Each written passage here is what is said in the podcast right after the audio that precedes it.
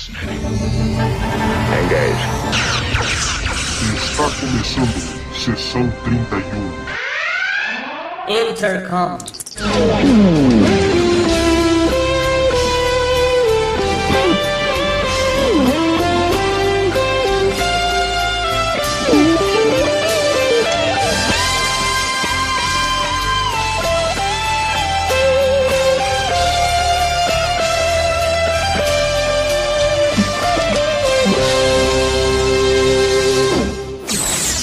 Olá pessoal, eu sou o Valdomiro e antes de começar esse podcast, eu só quero relembrá-los da última novidade do Sessão 31. Agora tem um crowdfunding no site Padrim, aonde vocês podem colaborar e se tornar apoiadores oficiais do Sessão 31 site do Sessão 31 tem um banner que direciona para o Padrim, aonde tem esse programa de apadrinhamento que eu criei. Então fiquem à vontade, pessoal, sejam generosos. Tem várias categorias com recompensas diversas, recompensas muito bacanas. Quero agradecer aos padrinhos e madrinhas aqui do Sessão 31. Muito obrigado, pessoal. E para fechar aqui esse momento ferengue do podcast, vão lá e comprem os produtos do Sessão 31. Aqui no site tem banners que direcionam para o Elo 7, o site de compras online um site muito conhecido aqui no país, altamente confiável. Vão lá, tem canecas e camisetas. Fiquem à vontade e adquiram os produtos. Agora sim, vamos lá, galera, vamos iniciar o podcast de hoje.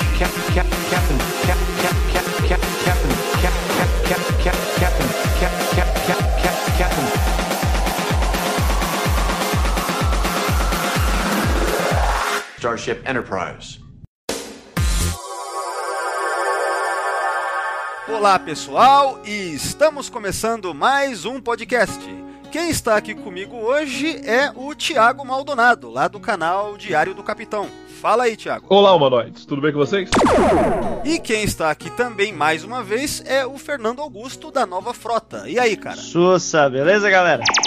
Bom, o negócio é o seguinte: esse Intercom de hoje aqui, nós temos um tema bem específico que faz anos já que eu quero fazer. É, que é que assim, na verdade, isso eu já tinha pensado nisso, que seria uma ideia legal. Vamos falar sobre o Future Guy, né? O cara do futuro, né? Aquela figura misteriosa de Enterprise em que a gente não teve uma resolução canônica sobre sua identidade e muitos sobre seus motivos ficaram em aberto. Então é isso aí, tá? Vamos nessa, vamos falar então do cara do futuro.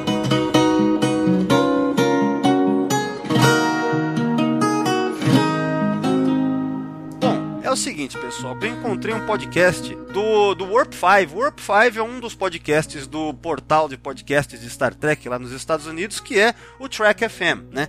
E no, no Warp 5 eu descobri, eu já ouvia, já tinha ouvido alguns episódios, mas eu descobri que eles fizeram um sobre o tema que daí hoje, enfim, tem esse podcast que é muito legal. A gente vai até ouvir novamente, né? Pra, pra gente conversar hoje sobre algumas coisas bem bacanas que eles falam lá. Na verdade, são três podcasts que eles fizeram mais específicos sobre a Guerra Fria Temporal, né? Porque, só relembrando, Future Guy, Total Temporal Cold War, né? Essa figura pivotal do Temporal Cold War. É, depois eu vou deixar no post do podcast no site aqui é, esses podcasts do, do Warp 5, que aliás eu não comentei, né, mas o Warp 5 é um podcast focado somente em Star Trek Enterprise. Então eles têm diversos temas lá específicos sobre a série, e esse aqui é um que, como eu disse, eu estava querendo fazer há um bom tempo. Eu vou deixar os links aí. Quero começar então esse podcast trazendo algumas. Como a gente vai falar do personagem, eu queria trazer primeiro. Eu, eu, eu, eu só tenho uma dúvida: o Warp 5 por causa que era o Warp 5 Complex, né? Então, se eles forem fazer de disco, vai se chamar Sporo Drive? é mesmo, né? Porque se fosse. Enfim, né? Vamos falar. Eu achei que a gente ia falar de coisas melhores hoje. Você quer realmente trazer isso agora? Não, no Discovery seria Jaula de Tortura, o nome do, do, do, podcast. Tortura nos mamilos, né? Acho que seria mais ou menos isso. É, Mamilo Drive. É. Tipo isso, isso, porque era pra ter foco, né? A gente conversou que era Não. pra ter foco. Não, beleza, beleza, beleza. tá vendo, né? Ai, caramba, já, já desanimei, né? Trouxe um assunto que me desanima aí.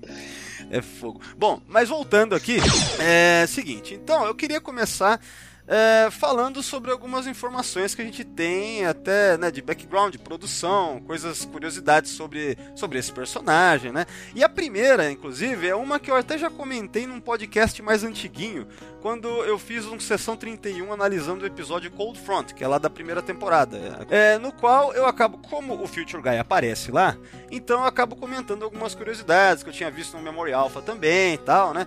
E o que eu acho mais engraçado é que o, o personagem era chamado pelos roteiristas, pelos criadores mesmo, né? Pelo Braga e pelo Berman como Humanoid Figure. Tanto é que no Memory Alpha você procura o artigo Future Guy nem existe, né? É, é Humanoid Figure. Mas aí é legal, né? Como eu comento lá, que, que na verdade, por conta dos fãs estarem chamando o personagem de Future Guy, esse é um termo criado pelos fãs, ao final da segunda temporada os caras já estavam chamando também de Future Guy e até hoje, né? Até hoje os caras, quando lembram do personagem, esse é o nome que eles dão. Tem até um press release é, que a Paramount lançou, que eles lançaram do episódio The Expense, que é um dos episódios que o Future Guy aparece, que o press release está lá Future Guy, né? Já virou um termo oficial até pra, pra emissora e tal, né? Então é, é curioso isso. É, porque figura humanoide é um nome bem chato, na verdade, né? Não, figura humanoide é uma grande bosta. Cara do futuro. Aí, aí eu gosto. Aí você te respeito. Não é? Que você chama respeito. É, então, mas, mas você sabe que, que daí, tipo, é, tem, tem outros nomes, parece também, que ele era chamado. Eu tinha anotado aqui, cara, que tinha um nome que os caras chamavam, que era um personagem lá daquele. Lembra daquele desenho animado Inspector Gadget? Lembra desse? Ah, é verdade. Aham. Eu também. Eu anotei aqui, não, não, é, eu apaguei. É, então, porque. O Garra? É, eu não lembro. É o Claw, né? Não sei o que Claw, né? É É, Garra. The né? Claw. É o Claw. É o Garra. Claw. Então- Garra, mas é The Claw. Parece que alguns fãs também chamavam o Future Guy do nome desse personagem aí, né? Por conta de algumas similaridades, né? O cara tá lá, fala, não aparece, né? Então, Sim. Sabe como que eu chamo aqui no I meu will canal? get No to meu, Inspector no meu- Gadget. é Dr. Claw. Sabe- Aqui, ó. Peguei a anotação aqui. Dr. Claw. sabe como eu chamo aqui no Brasil, aqui no Diário do Capitão? Ah, Borrão. é o borrão. É o borrão. Imagina. Não, o, o, o do, dos quadrinhos do Mickey, o Mancha. O mancha. Não, mas o borrão é melhor, hein? Imagina, eh, na dublagem, assim, o Silly que conversa com o borrão, né? Muito louco. Outra coisa que eu também queria comentar, o ator que interpreta o Future Guy é um ator chamado James Horan, que já participou interpretando outros personagens da franquia, né? Eu- isso aí eu descobri hoje, eu nem lembrava, ou não lembro se eu sabia, esqueci, não sei. É, ele participou de Nova Geração, ele fez também um alienígena na Nova Geração, fez um humano. É, acho que eu não, não lembro agora quantos papéis, mas no total acho que foram cinco, contando com o Future Guy aqui, né? Esse James Horan.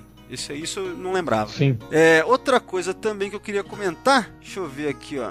Ah, ah, só lembrando que muitas dessas. é, tem uma conversa muito legal do Rick Berman com o Braga no Blu-ray de Enterprise, da primeira temporada. Que essa conversa, inclusive, tá no YouTube. Eu até reassisti hoje novamente, é muito legal, o papo deles bem franco, bem aberto, né? Foi gravado no final de 2012, então quer dizer, muitos anos depois da série ter terminado já, é legal que os caras falam, falam com uma certa franqueza, né? E, aliás, bastante até. Eu, eu acho bacana isso, porque na época muita coisa nem, nem se podia dizer, né? Então, acho legal isso daí. Sobre, sobre o lance da identidade do personagem, isso eu acho que é mais legal a gente conversar depois, né? Porque isso aí abre também para as especulações e essa parte tal, a gente tentar é, entender isso daí, de repente vir com teorias próprias, vamos deixar mais pra frente aqui no, no podcast. Mas ó, antes de continuar com essas curiosidades, eu queria, vou fazer o seguinte, ó, eu queria perguntar pra vocês é, uma coisa, né? Inicialmente, o que, que vocês acham do personagem, assim, a impressão de vocês na primeira vez que viram a série e a opinião hoje, eu digo assim, o personagem de maneira geral, né? Não, veja bem, a ideia não é falar da Guerra Fria temporal é, especificamente agora, né? Obviamente que falar de Feature Guy a gente vai estar totalmente conectado a isso. Mas vamos tentar focar no personagem, a impressão dele e o papel dele no geral nesse arco. É, começando aí com o Fernando. Vamos lá, cara. O que, você acha? Olha, ah, quando eu assisti, eu assisti em 2001, tá, gente? Quando eu assisti pela primeira vez, eu achei, na verdade, tudo bem legal, gostei bastante. Assim, mas é um personagem que foi pouco desenvolvido dentro da coisa pra gente conseguir ter profundidade. Eu, e eu achei que, ó, achamos o vilão da série, esse é o vilão da série, e, né? Não foi. Mas hoje assistindo, hoje assistindo, eu acho que eu tenho mais curiosidade do que eu tinha na época, porque na época eu não sabia quem ele era. Eu achava que um dia a gente ia ter uma revelação. Hoje eu tenho mais curiosidade porque eu não tive a revelação. É, até porque o que a gente sabe também que sempre foi divulgado, e eles nunca fizeram questão de esconder, é que eles nem sabiam, né? Na verdade, eles começaram com isso, é, sabe, aquela, aquele quadro branco. Eles realmente não sabiam o que, que era o personagem. Anos depois eles falam, né, que foram que na verdade desde o começo tinha uma ideia de quem era, mas essa parte eu já duvido um pouco, assim, sabe? Porque tudo indica mesmo, e eles falam que, que era algo que eles jogaram para ser desenvolvido conforme a série ia sendo desenvolvida também, sendo não desenvolvida, mas é, conforme a série eles iam fazendo os episódios e as temporadas iam passando, né? Então, é, no geral, é, eles também não se dedicaram tanto. Aliás, eu queria comentar isso agora também, que está relacionado com isso, antes de perguntar para o Thiago a opinião dele. É o seguinte: o, a, o, o problema, mas tem a ver com o lance de que a Guerra Fria temporal ela nem estava na concepção inicial da série. Vocês já devem ter ouvido falar disso, né? Sim. Né? Que a Guerra Fria Temporal foi algo que meio que de última hora. Porque quando o estúdio falou para eles fazerem uma série nova, né? Já, quer dizer, no final de Voyager já estavam, já estavam, na verdade, no ano anterior já elaborando a série, né? Eles queriam que eles tivessem já uma série nova, já quase que na sequência, já acabando Voyager. Então, é, eles, em primeiro lugar, a gente sabe que eles não queriam fazer uma série nova, mas quando, né, os caras insistiram, e aí veio a ideia de que os caras pensando, bom, já fizemos séries do futuro demais, que tal fazer né, no, no, passado. Vamos fazer um prequel. Né? Eu imagino que tem muito a ver porque aquela época essa coisa de prequel era uma novidade até que estava né, causando. É, episódio aí... 1, né? É, a gente tá falando na época do Star Wars. Né? Star Wars, 99 Ameaça Fantasma e tal. Né? Hoje em dia virou né, aquela banalização, né? Todo mundo faz prequel, mas naquela, naquela época não.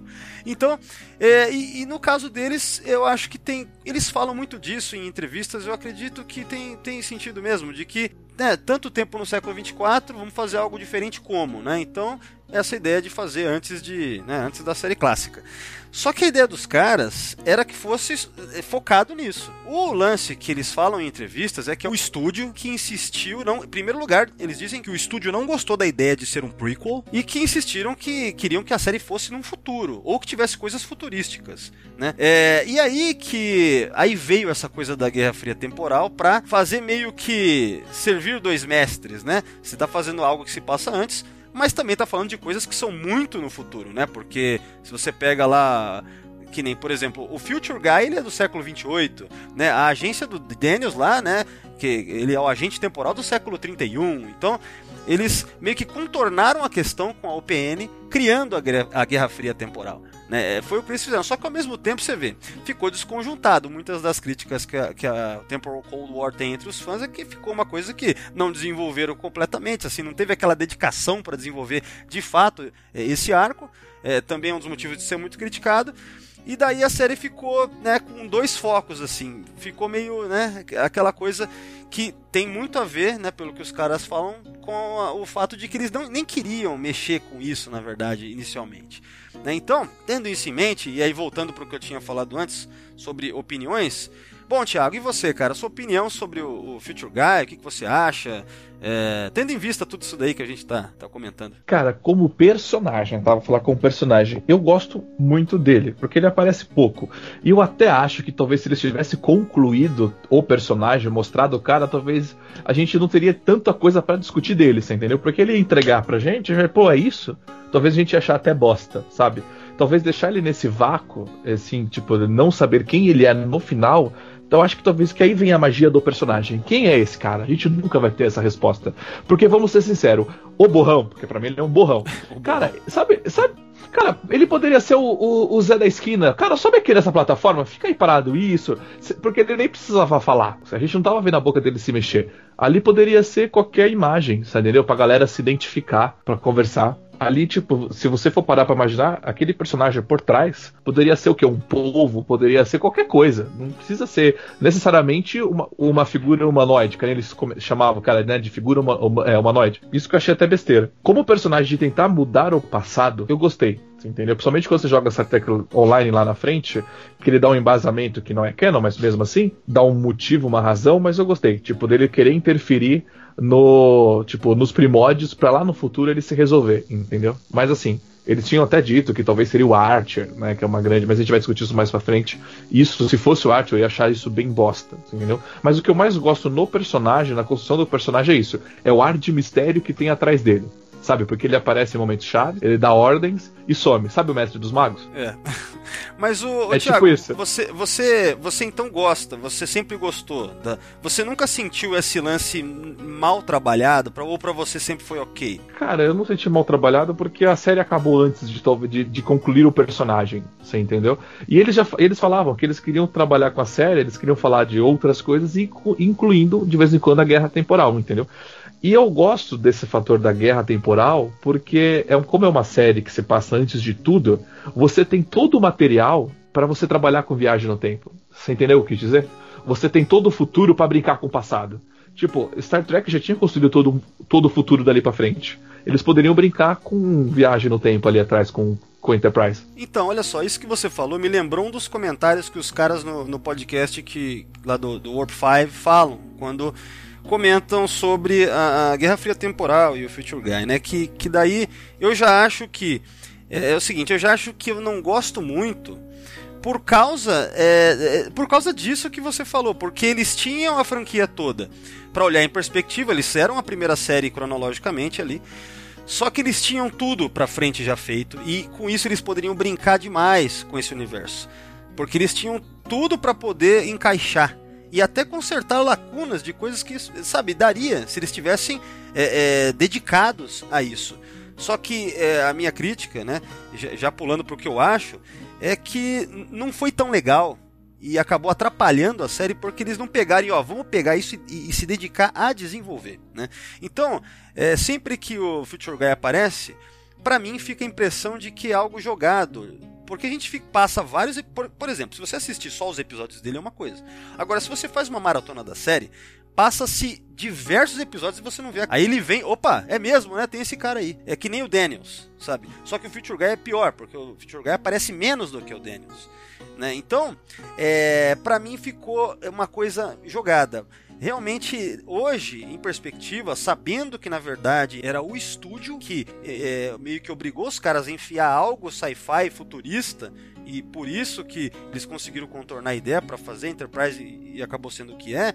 Sabendo de tudo isso, para mim fica mais evidente ainda de que não era uma coisa que eles estavam realmente que eles sabiam o que eles estavam fazendo, que eles sabiam que eles tinham, que eles estavam é, é, planejando algo. Na verdade, não tinha um planejamento, né?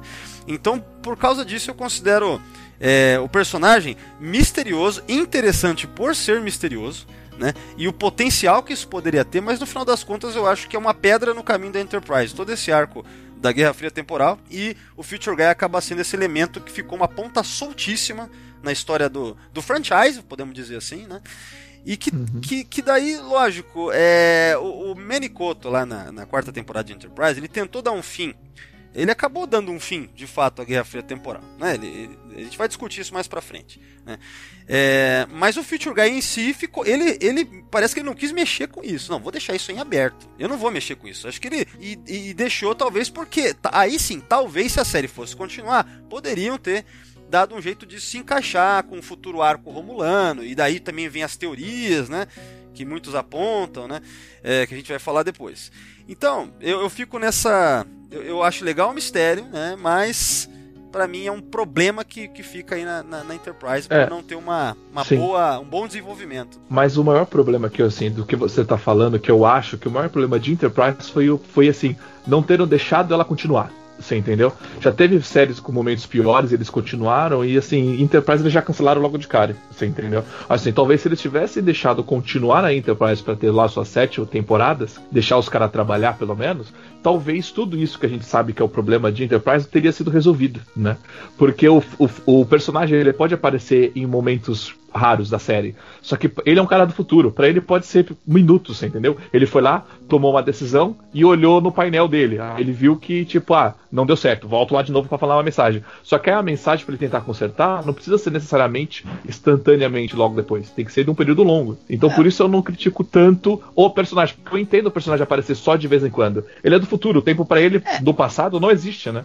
Ele pode aparecer em qualquer É, a momento. gente, pra- é, a gente não viu o Menicoto, né? Que é o Menicoto que é, vira o showrunner na quarta temporada, tô errado? Isso, isso mesmo. A gente não viu o, o Menicoto brincando com o personagem. A gente viu ele botando um fio na guerra, um fim na Guerra Fria temporal, né? No começo da quarta temporada. Mas a gente não viu o Future Guy aparecendo. A gente não viu como o Menicoto lidaria. Porque vamos falar a verdade. O Menicoto conduziu a quarta temporada de Enterprise magistralmente. Que muita gente fala que se o Benicoto tivesse feito, se eles tivessem feito a quantidade de cameos e, e menções à franquia desde o começo, a série poderia ter agradado muito mais os fãs e ter tido mais uma vida mais longa. Então, talvez o Manny conseguiria dar uma um lance mais legal pra Guerra Fria temporal. É, talvez.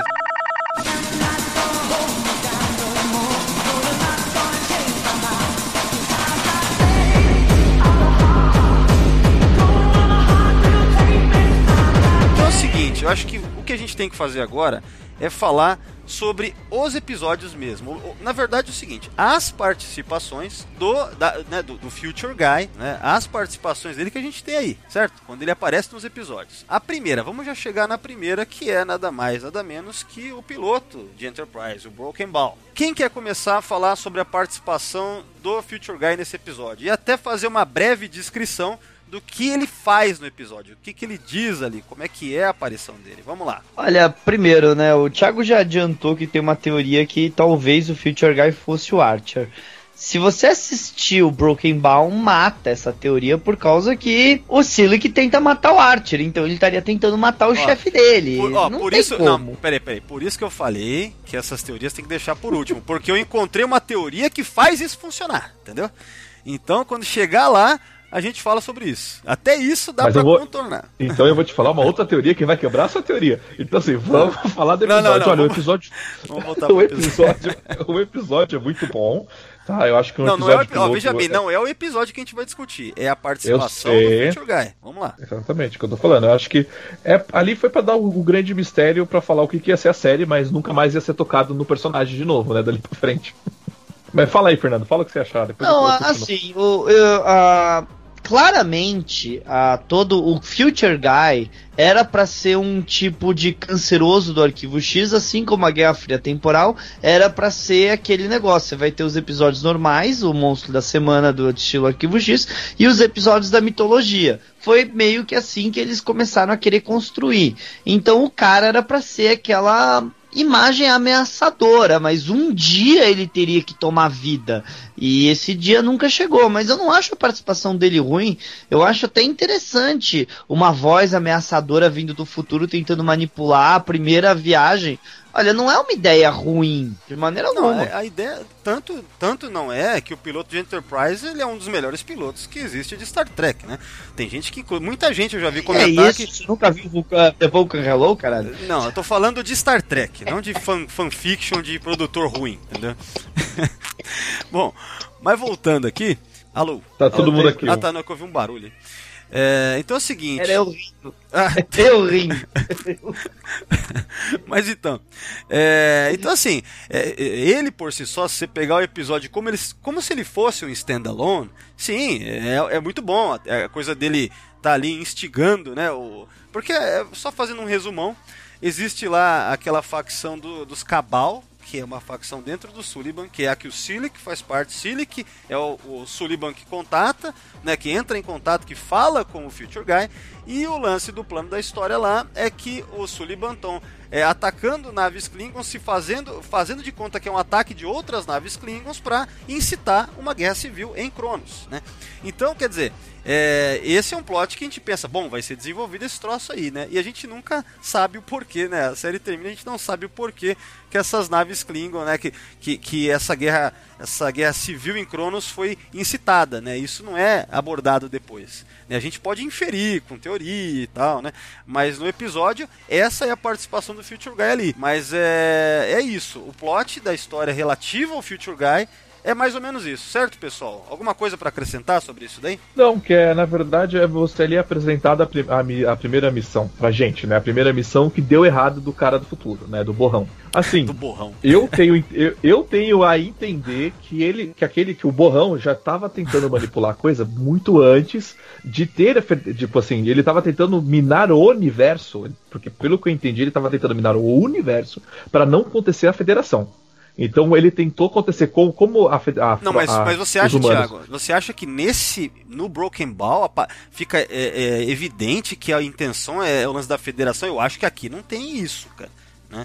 A gente, eu acho que aqui, não aqui nesse episódio, acho que talvez você tá lembrando do contexto geral da série inteira, não é? É, eu, é, eu tô falando do Olha, contexto geral, eu mas meio no- que concordo. episódio- Eu meio. no Eu, eu no tive a impressão que ele queria impedir a federação, sim. Você acha que é isso? Porque pelo eu acho, pelo que eu tento entender, que eu entendo ali, ele já tá tentando minar o futuro, você entendeu? Tipo, porque se ele deixa tudo desordenado, tudo em guerra, nada acontece, você entendeu? Entendi. Porque, É por causa acho- que, é ok, o lance era a guerra civil Klingon, sem dúvida, ali ele tava num lance de jogar a guerra civil Klingon. É porque, pelo que eu entendo, é que os Shindes, por exemplo, que caiam na Terra lá na. que eu esqueci o. Na fazenda, aquilo ali já é uma interferência, assim, aquilo ali nunca aconteceu. Não, é, não ia ser aquele primeiro contato, você entendeu? Peraí, qual Por contato? isso ele Peraí, fez a- Não entendi. Do Zindi? Ele tá falando do Kang, o Kang. Ah, não, então não é Zindo, do. do, do- Ah, O é, Kang, é o É, Klingon o Kang. Kang, que cai na O fazenda Kang. em É, Broken Bound e leva um tiro É de é Clang, um rifle né? de plasma no peito. É Clang. É, aquilo Kang, ali é já é Kang uma... Ah, Clang, Clang. Whatever. Foda-se. O Clan, aquilo já é uma interferência, então aquilo adiantou a missão, de- a missão da Enterprise. Ele não estava ainda chegando perto, ele estava trabalhando em outro ponto, depois ele ia bater na Enterprise. Mas como os caras interferiram e adiantou a missão da, Enter- da Enterprise, do Archer, então por isso a coisa desengringolou mais rápido, entendeu? É, isso é uma maneira de se olhar. É que muitas vezes eu acho difícil a gente separar a nossa visão da série inteira por episódio específico, né? Então aqui é. eu- fico na dúvida se. Pra mim, eu não tenho essa impressão, né? Mas eu imagino que muitas pessoas devem ter a impressão É que... que- vocês têm. É que aí vem dois pontos. Ou aquilo tudo sempre foi daquele jeito e a gente tá olhando o passado, ou a gente tá vendo o passado ser reescrito e se isso deveria se passar, na verdade, uma história futurística. Que é o problema que você tinha falado lá no começo.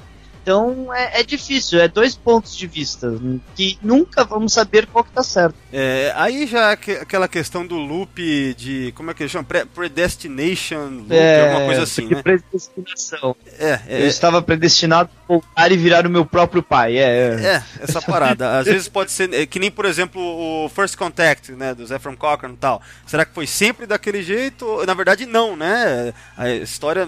Quer dizer, não dá pra saber.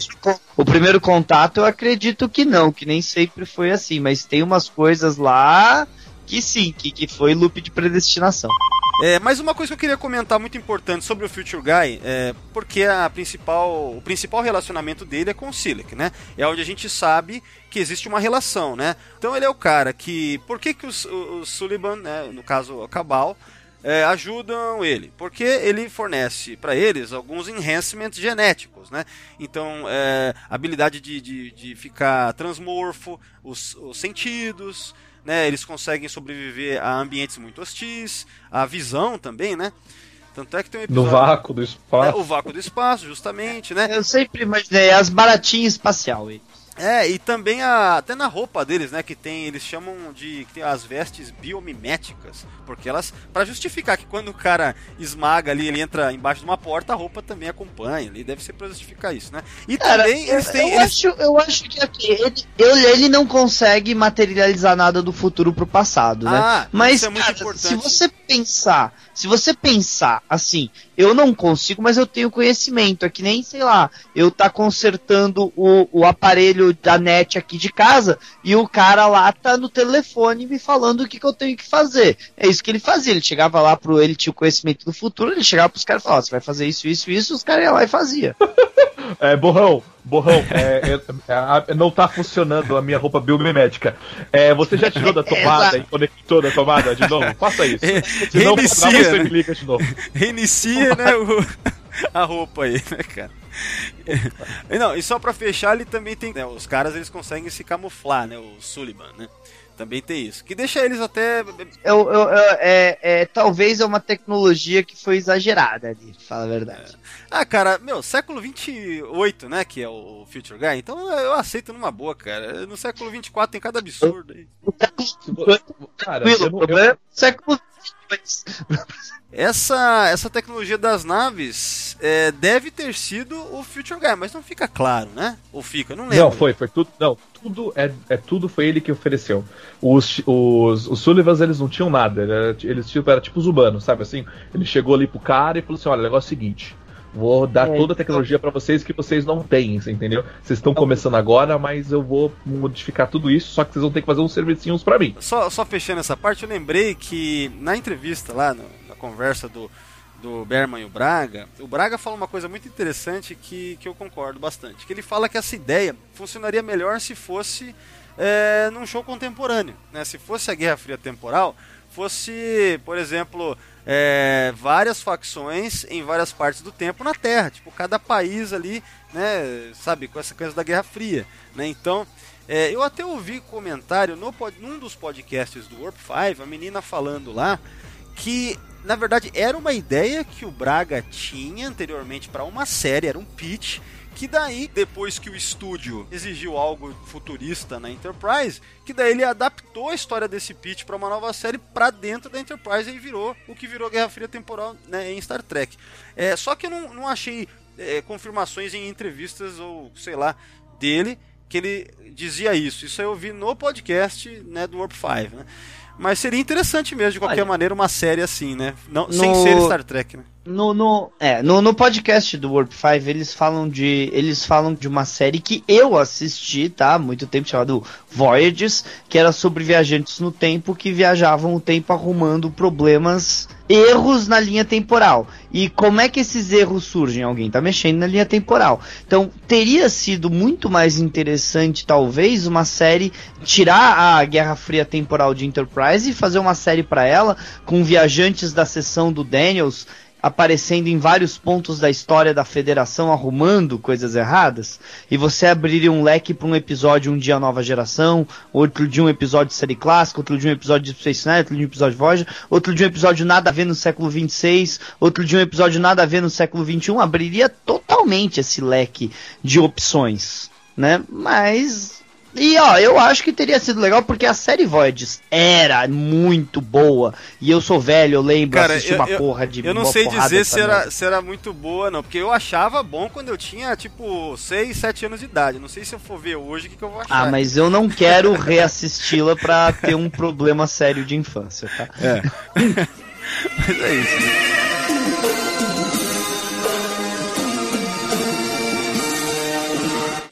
Bom, então acho que é o seguinte, ó. Falamos da participação ah, do Future Guy, né? Ele foi apresentado no Broken Ball, a gente fica sabendo dessas. que ele é o benfeitor da Cabal aí, nessa facção do, do Sullivan e tudo mais, fica um mistério. E daí acho que a gente pode passar agora pro próximo episódio em que ele aparece na série, que é o Cold Front. Cold Front, inclusive, tem um sessão 31, con- conforme eu falei, sobre. é, analisando esse episódio. Lá eu comento um pouco sobre cada uma dessas coisas, né? A Guerra Fria Temporal em si, o Future Guy. Mas vamos lá, eu quero saber de vocês o que, que vocês acham da participação dele aqui. Porque a participação dele no Cold Front é somente no teaser do episódio, né? Quando a gente vê ele retirando a visão aumentada, melhorada, como do, do Silic, né? Como punição por ele ter falhado no Broken Ball, né? E aí, o que, que vocês têm a comentar? É, Primeira coisa, eu não tenho certeza que aquela cena dele torturando o Silic, tirando os, as, os enhancers dele, aconteceram exatamente onde a gente tá vendo. Elas podem ter acontecido, aquela cena pode ter acontecido logo depois do, do Broken Bound, e a próxima oportunidade que o Silic teve foi meses depois, durante aquela missão na pra ver a pluma, né? Mas, tipo. E olha, tem que ter um bom vilão traz consequências pros erros dos seus capangas. É, porque assim, a, a- eu esqueci de comentar, né, só pra falar sobre a participação, aí, qual que é a, a função do... A função do Future Guy nesse episódio é, é tira, tira isso do Silic e fala pra ele a próxima missão, né? Que é resgatar aquele aparelho do é, o Temporal Observatory, aquele device, né? Que, do observa, é, observatório temporal do Daniels, que ele mostra pro Archer, né? Aquelas luzes e tudo mais tal. A missão dele é resgatar esse aparelho. Resgatar não, roubar esse aparelho, pegar esse aparelho do Daniels, porque ele sabe, de alguma forma, né? Ele sabe, né? O Future Guy deve ter informado para ele que o Daniels está na Enterprise. E é por isso até que na, nesse episódio o Silic ele impede a explosão da Enterprise. A Enterprise era para ter sido destruída quando eles estão lá é... Ah, não era para ter sido destruída, né? Porque ele claramente interfere no que ia acontecer de verdade, mas eu acho que a Enterprise ia dar, ter um problema sério ali que não ocorreu. Peraí, você não acha que seria destruída ali a Enterprise? Eu não acho que seria destruída. Eu acho que o motor da Enterprise ia pra bosta e eles iam ficar lá um tempo até conseguir consertar, e muito provavelmente com a ajuda daqueles alienígenas lá e tal. E não foi o que aconteceu. Mas que ele o, o Trip fala que ia ter uma falha catastrófica, eles poderiam ter perdido metade da sessão. Olha, é muito possível que isso tivesse acontecido, um desastre do caralho.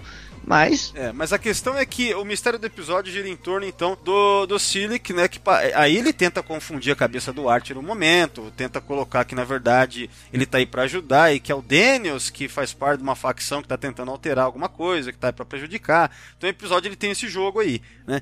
Então, é... aí a gente pensa, bom, então o Future Guy precisa do observatório temporal. Existem teorias para isso, né? Do porquê que ele precisaria, né?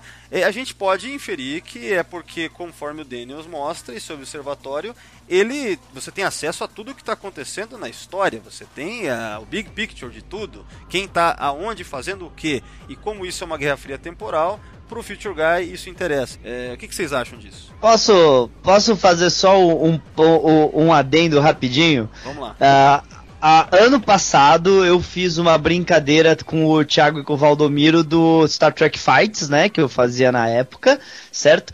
E eu coloquei uma pergunta sobre uma tecnologia muito legal de Enterprise que aparece nesse episódio, que é um negócio que o Daniels tem que você coloca na mão e consegue sair de fase e atravessar paredes, né?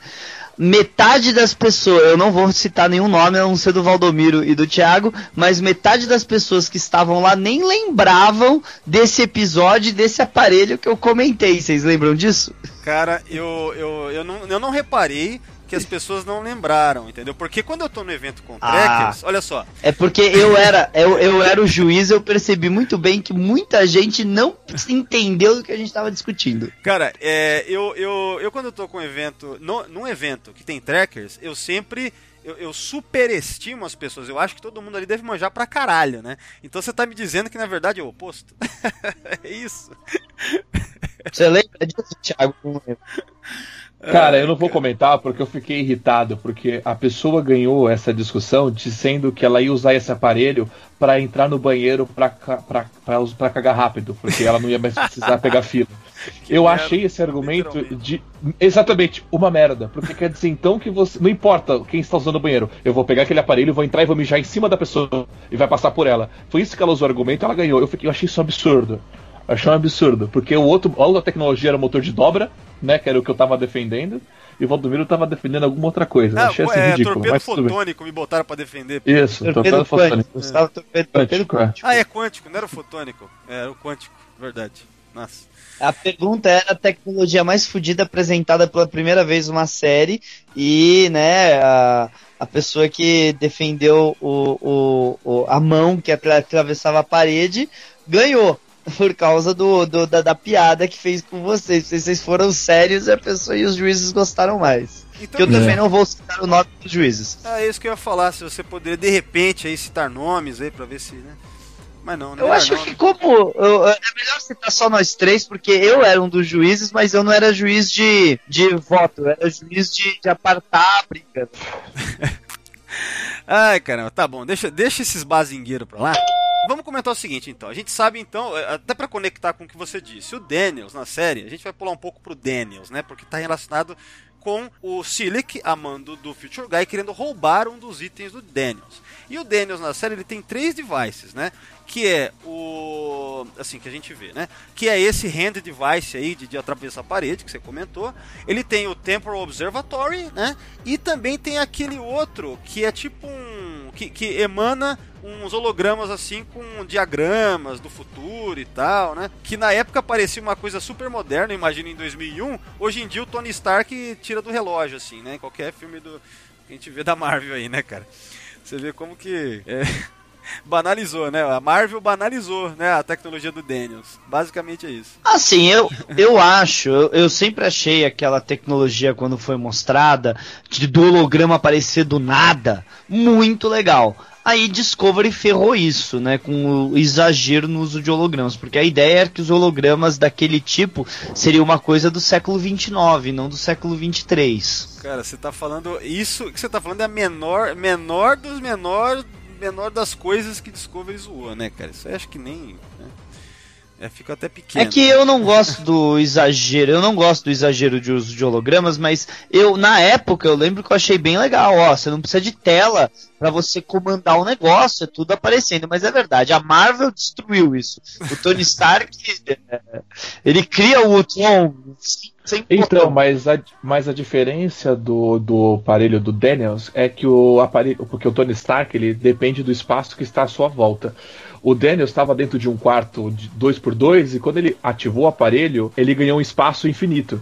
Você entendeu? Então, além do holograma, você ganha o espaço, o espaço infinito. Vocês têm que entender isso também, não é só o holograma. É, é a mesma coisa que eu tava Não, não, eu não tô falando é, disso, não, não, não, Thiago, veja bem, eu não tô falando do observatório temporal, não. Eu tô falando daquele outro, que é um computadorzinho lá, uma paradinha, é. que ele. Lembra que tem um episódio que é o Shockwave, que daí eles levam, que eles vão lá pela primeira vez, é, tudo indica que é a primeira vez que eles vão abrir novamente lá o quarto do Dennis, depois que foi lacrado no, no Cold Front. É, mas é isso, então só pra, pra. O foco era esse. Então, quer dizer, existe esse aparelho, o Daniels. Se tivesse. Eu quero dizer o seguinte: se, se existisse um action figure do Daniels, talvez exista, não sei, acho que não, né? É, teria esses três itens, né? Teria com certeza esses três itens, né? Para colocar o bonequinho segurando assim, né? Então, nesse Os episódio... figures Surprise foram absurdamente limitados. Tirando a é. tripulação principal, só tinha do Silic e do Klingon. É, e não, eu, peraí, tem também acho... o do Shuran. O Shuran eu tenho e do, do Isso. Tem o Shran, Silic e o Clank. De é. resto, não tem mais ninguém. É, é uma pena, porque eu nunca vou realizar meu sonho de ter um action figure do Major Reis, né? Major Reis era foda voltando aqui, o objetivo era esse, então, o, o Silic resgatar o Temple Observatory. Aí ele falha novamente porque o Archer atira, né? No, no final do episódio ele atira na mão lá do. Né, pega, o aparelho tá na mão do Silic, o Archer atira e destrói. É isso e tal. E a partir daí, aliás, mais alguma coisa que vocês querem comentar da participação do Future Guy no Cold Front ou a gente passa pro próximo episódio? Não pode, porque a participação dele, na é. verdade, é mais dar a missão, né? Tipo, e o cara não, cons é, e não consegue, né? É, mas, mas, eu acho que é importante Não, falar... a participação dele é, é, o, é o cló do, do, do, do, do professor Gadget mesmo nesse. É só pra.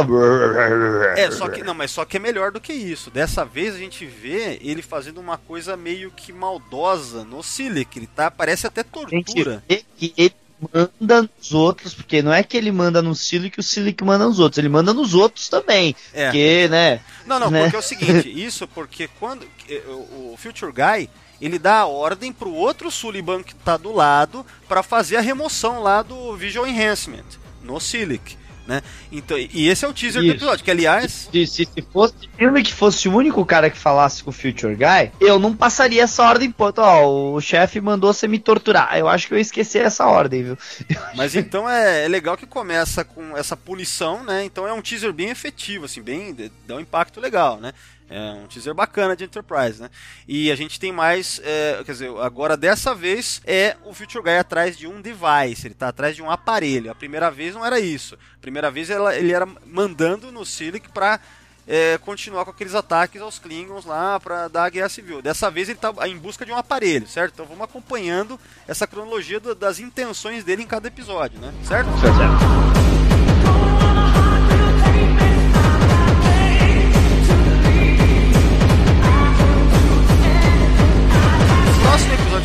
Falar, participação do, do nossa estrela do podcast de hoje, é o Shockwave Part 1. Vamos lá, quero que vocês comecem a falar. Parte 1 e 2. É, a gente vai falar da Parte 1 e depois Parte 2, ou se quiserem falar das duas de uma vez, vamos lá. Seguinte, no Shockwave Part 1, é um episódio que, na minha opinião, ele começa muito bem, porque parece que tá tudo ok, a Enterprise vai fazer um contato lá com a uma colônia, né, é, que que está prosperando no planeta Par Paragon, Paragon, né? E aí é, é, muito legal porque eles são tudo leva a crer que o Shuttle, né, um dos, dos Shuttlepods, que eu não lembro se é um ou dois, que tá lá, que eles têm alguns. E quem que tá no Shuttlepod? Não lembro agora, mas tá o Reed, né? Tá o Tucker, acho também. Tipol. É Tipol, né? Que o Archer. o Archer também tá, né? E daí, eis que é, tem uma. ah, como é que fala? Tem uma mineração que acontece na, na colônia. Que daí, dependendo do que é. Da substância que evapora lá, chega próximo da estratosfera do, do planeta. Se entrar em contato com plasma, pode queimar, explodir e tal. E eis que é, é isso que eles acabam encontrando que aconteceu na perícia que eles fazem. A questão é que termina ali. É, tem essa parte que mostra que ah, o planeta ele é destruído. Não, não destruído o planeta, É, mas. só, só pra colocar, se eu morasse num planeta que um fósforo queimando na alta atmosfera explodisse, eu não moraria nesse planeta mais nem a pau.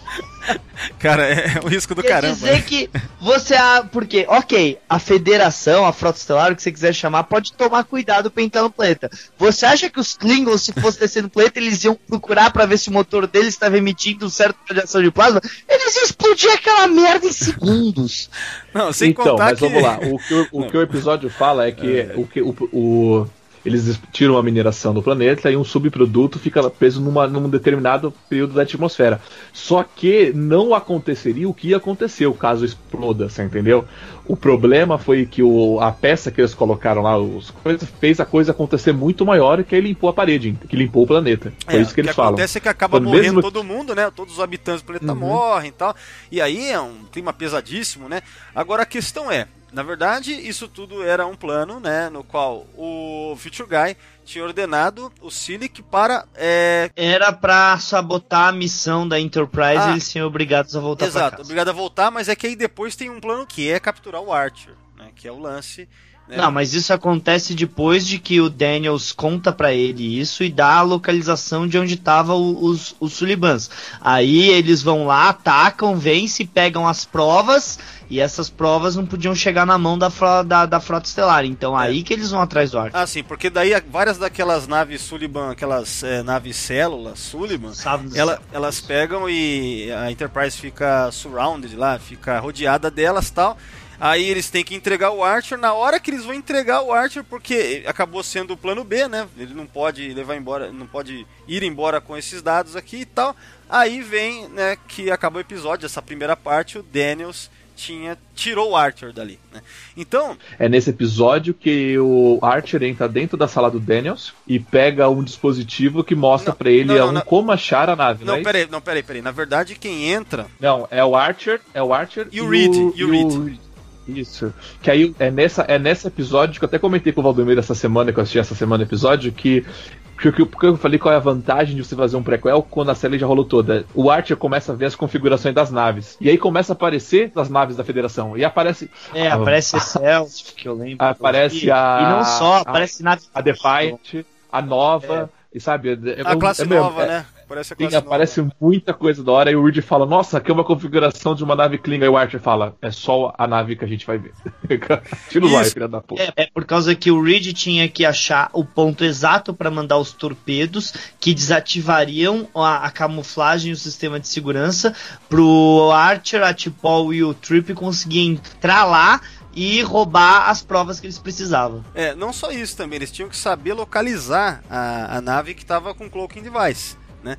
E daí com as instruções que o, que o Daniels passou, que ele, daí ele ia conseguir é, ver. Tanto é que eles falam, ó, eles não estão vendo o que a gente está vendo eles. Né? Aí eles, né, aí é nessa hora que ele atira e tal, né? Quando o plano do, quando o plano do Future Guy aí, né, que o Silic estava colocando em andamento dá errado, aí vem essa parte que é sequestrar o Archer, que leva ao final do episódio, aonde É, eu acho que é nessa parte que, que, que vai que, que rola bem a teoria do, do, do Archer é o cara, por causa que quando o Archer desaparece, o cara também desaparece, né? No, no segundo É mais episódio. ou menos, eu acho aí, cara. Eu não acho que é. Porque, na verdade, eu vejo mais da seguinte forma, né? É, quando o Archer desaparece, é, desaparece toda a motivação de você fazer o Archer desaparecer. Então você não tá mais lá executando aquele plano. Eu acho que seria mais dentro disso, né? É, é aquela coisa, se você mata o seu avô, você não vai existir, né? Então como é que você foi lá pra matar o Não, seu não, avô? não. Ah, Quando o, o problema. Não, não. Ali a questão é o seguinte: o- é, pelo que eu entendi, o Daniels recebeu a ordem pra levar o- tirar o Archer dali. Quando ele tira o Archer, tudo se fode. Tudo se fodendo, Tá, quem Era ganhou só a guerra? o seguinte, ó. Então a gente tá entrando no Shockwave parte 2, né? Porque o episódio. Sim. Parte 2. O, prim- o primeiro episódio termina nesse mistério, o Archer tá lá no século 31, o Daniels tudo destruído e tal. Segundo episódio.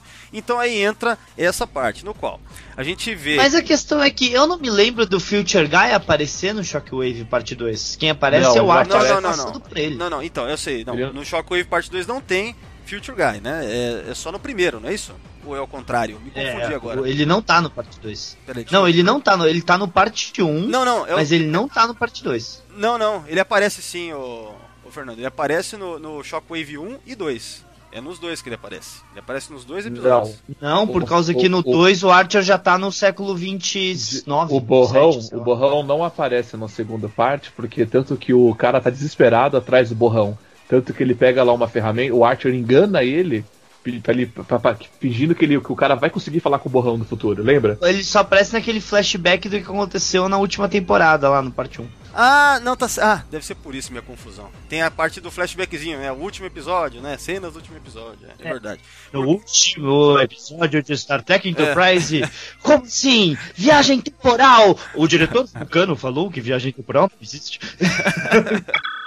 Mas antes de falar dessa parte do, do, do Archer, né, aparecendo ali, a ideia é que o Silic tenta entrar em contato com, com o Future Guy e não consegue. Aí fica aquela coisa que, por que, que isso aconteceu? Bom, é, eu não acho que isso é motivo pra achar que daí o Archer é o Future Guy. Eu acho que nesse caso aí é aquele negócio mais assim, se você elimina a Archer e elimina a Federação de uma vez, cara, você fode a linha temporal inteira, ao ponto de não existir mais aquela pessoa que queria acabar com a federação em primeiro lugar, né? Eu vejo mais dessa forma do que achar que isso corrobora as teorias de que o Archer é o Future Guy. O que, que vocês acham? Olha, assim, claramente, sem o Archer não teve a federação. Que eles deixam isso claramente. E sem a federação, não teve o cara. Então, quer dizer, ali prova que não deixar a federação acontecer não é uma boa nem pro Future Guy. Exatamente, exatamente. Eu acho que esse é o lance do episódio, né? Que bagunçou tudo. Tanto é que a- a- acabou a federação, o Daniels tá todo. A primeira vez que a gente vê o Daniels completamente desesperado lá no século 31, naquela biblioteca lá e tal. Então, é, é aquele negócio. Esse é um plano do Future Guy que, tipo assim, deu certo, só que acabou com a linha temporal dele também, da, da própria existência Não, dele. eu não acho que acabou com a linha própria temporal dele. Eu acho que ele, ele para ele resolver o problema, a Terra estava destruída. Não tem mais a Terra no caminho dele. Então por que ele vai aparecer? Sim, Já mas. resolveu o problema. Mas a, te- a Terra a Terra estava destruída há séculos atrás, né? Porque se a gente for ver bem, a, s- a Então, Terra ali parece era- que foi destruída no século na época do Kirk, no século 23. Ex- Mas é isso. O, o, mas a- o, o borrão queria destruir a Terra lá atrás. Ele não queria ter a Terra lá- desde lá de trás. Era esse o objetivo dele. Senão ele não Ah, mas voltar- ele vai ajudar o pessoal a trazer a Terra de volta no, no- na quarta temporada. Não, peraí, é, não é bem isso, né? Na verdade, não é bem É isso. ele que manda, é, ele não aparece, mas ele manda o Silic pro, pra, pra Segunda Guerra Mundial ajudar o Archer. Não, não, não, não, peraí, peraí. Mas ali ele não tá querendo ajudar o Archer pra ajudar a Terra. Ali ele tá Ele quer atrás. derrotar a outra facção. Não, também não é nada. Não, é, é que assim, ele quer derrotar outra facção, mas o principal ali é pegar o conduíte que. Porque o que acontece é o seguinte, a gente não comentou até agora, mas é porque a gente tem isso tão claro que às vezes esquece de falar.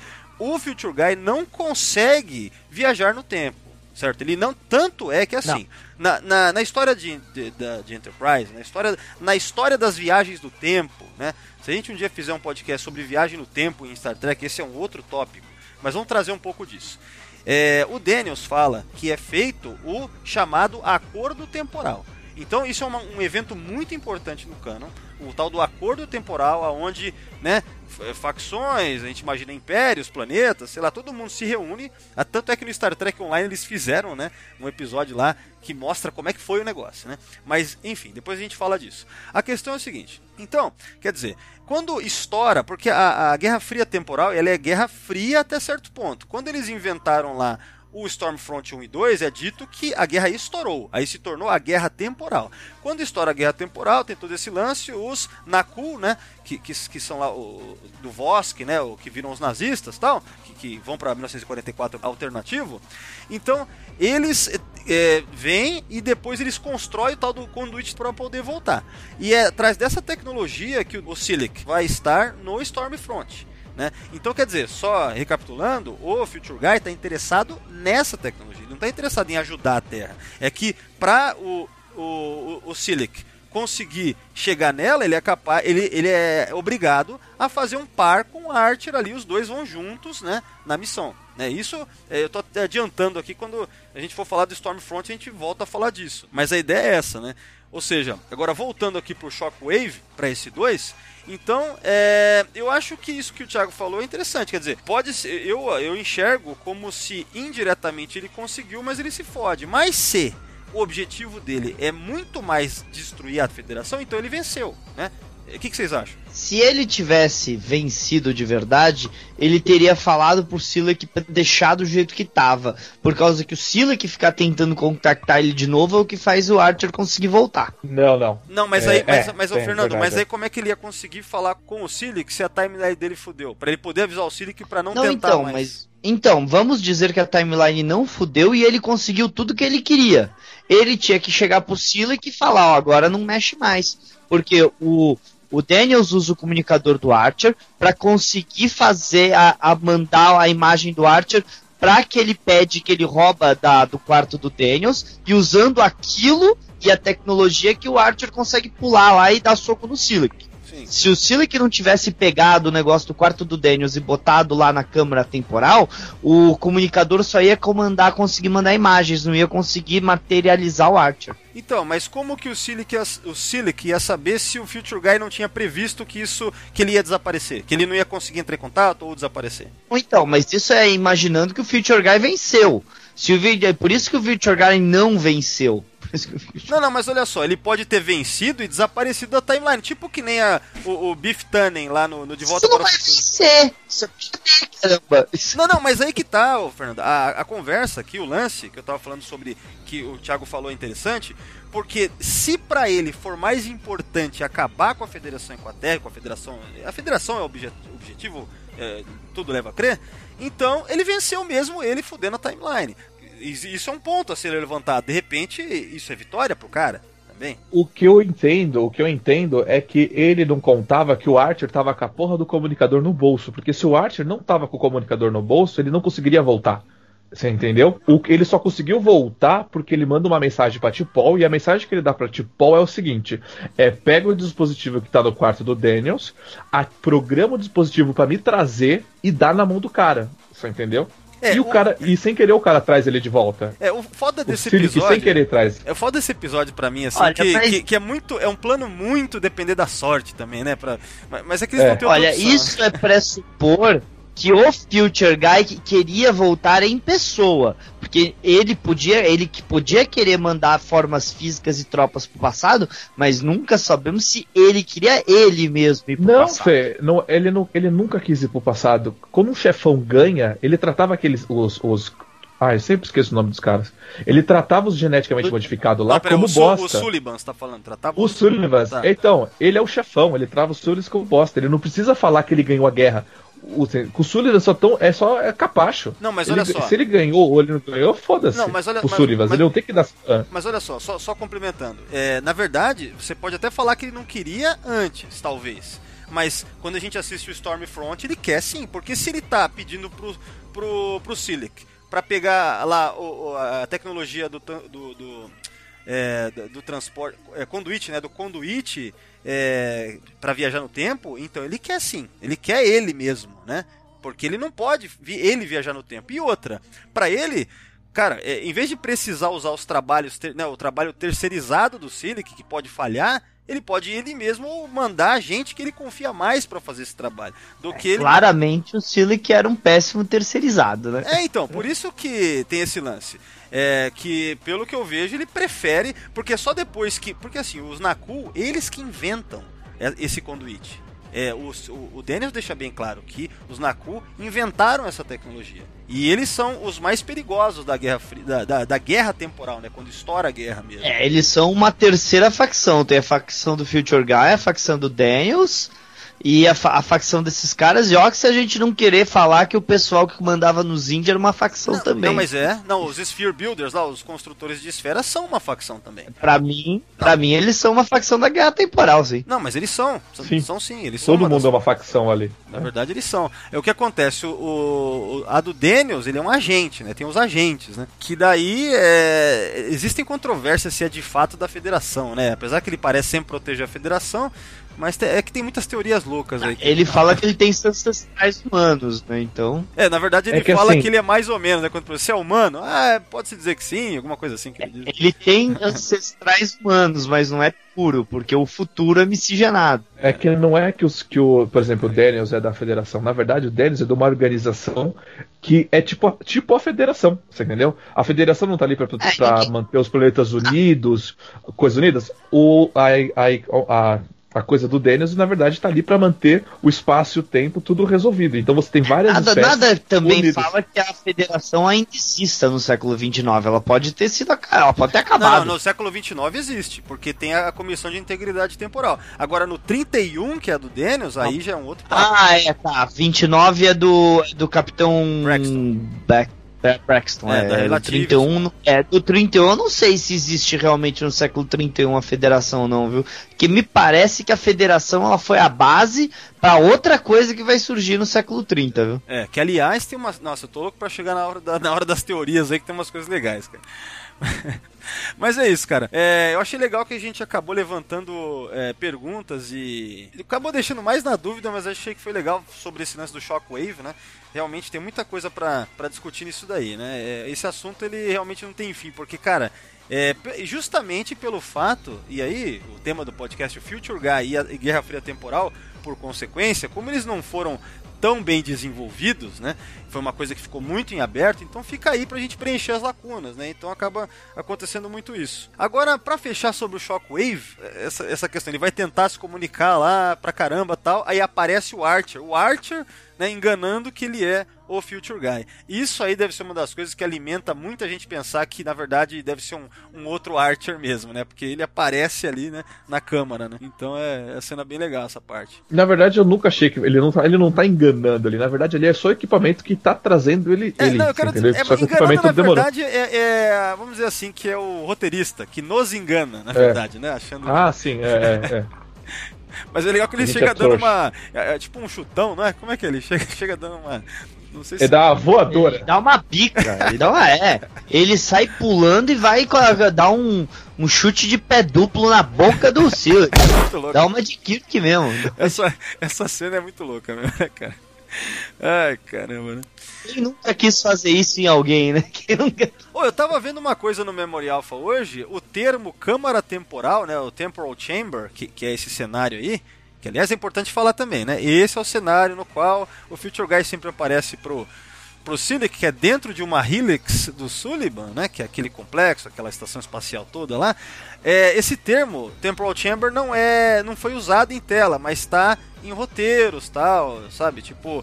é, não foi nomeado em tela, mas está nos scripts dos episódios. Era assim que era chamado mesmo. Ah, é legal que ela muda, né? No primeiro episódio tem aquele delay dentro dela e nos outros episódios não tem mais. É, na verdade, eu Tá até? Ele ser prefiro. caro pra caralho fazer. Eu, eu até É, prefiro. foi por causa disso mesmo, porque era caro. Eu até prefiro as aparições depois, né? Porque no primeiro episódio era muito falhada a imagem, depois ficou mais nítido.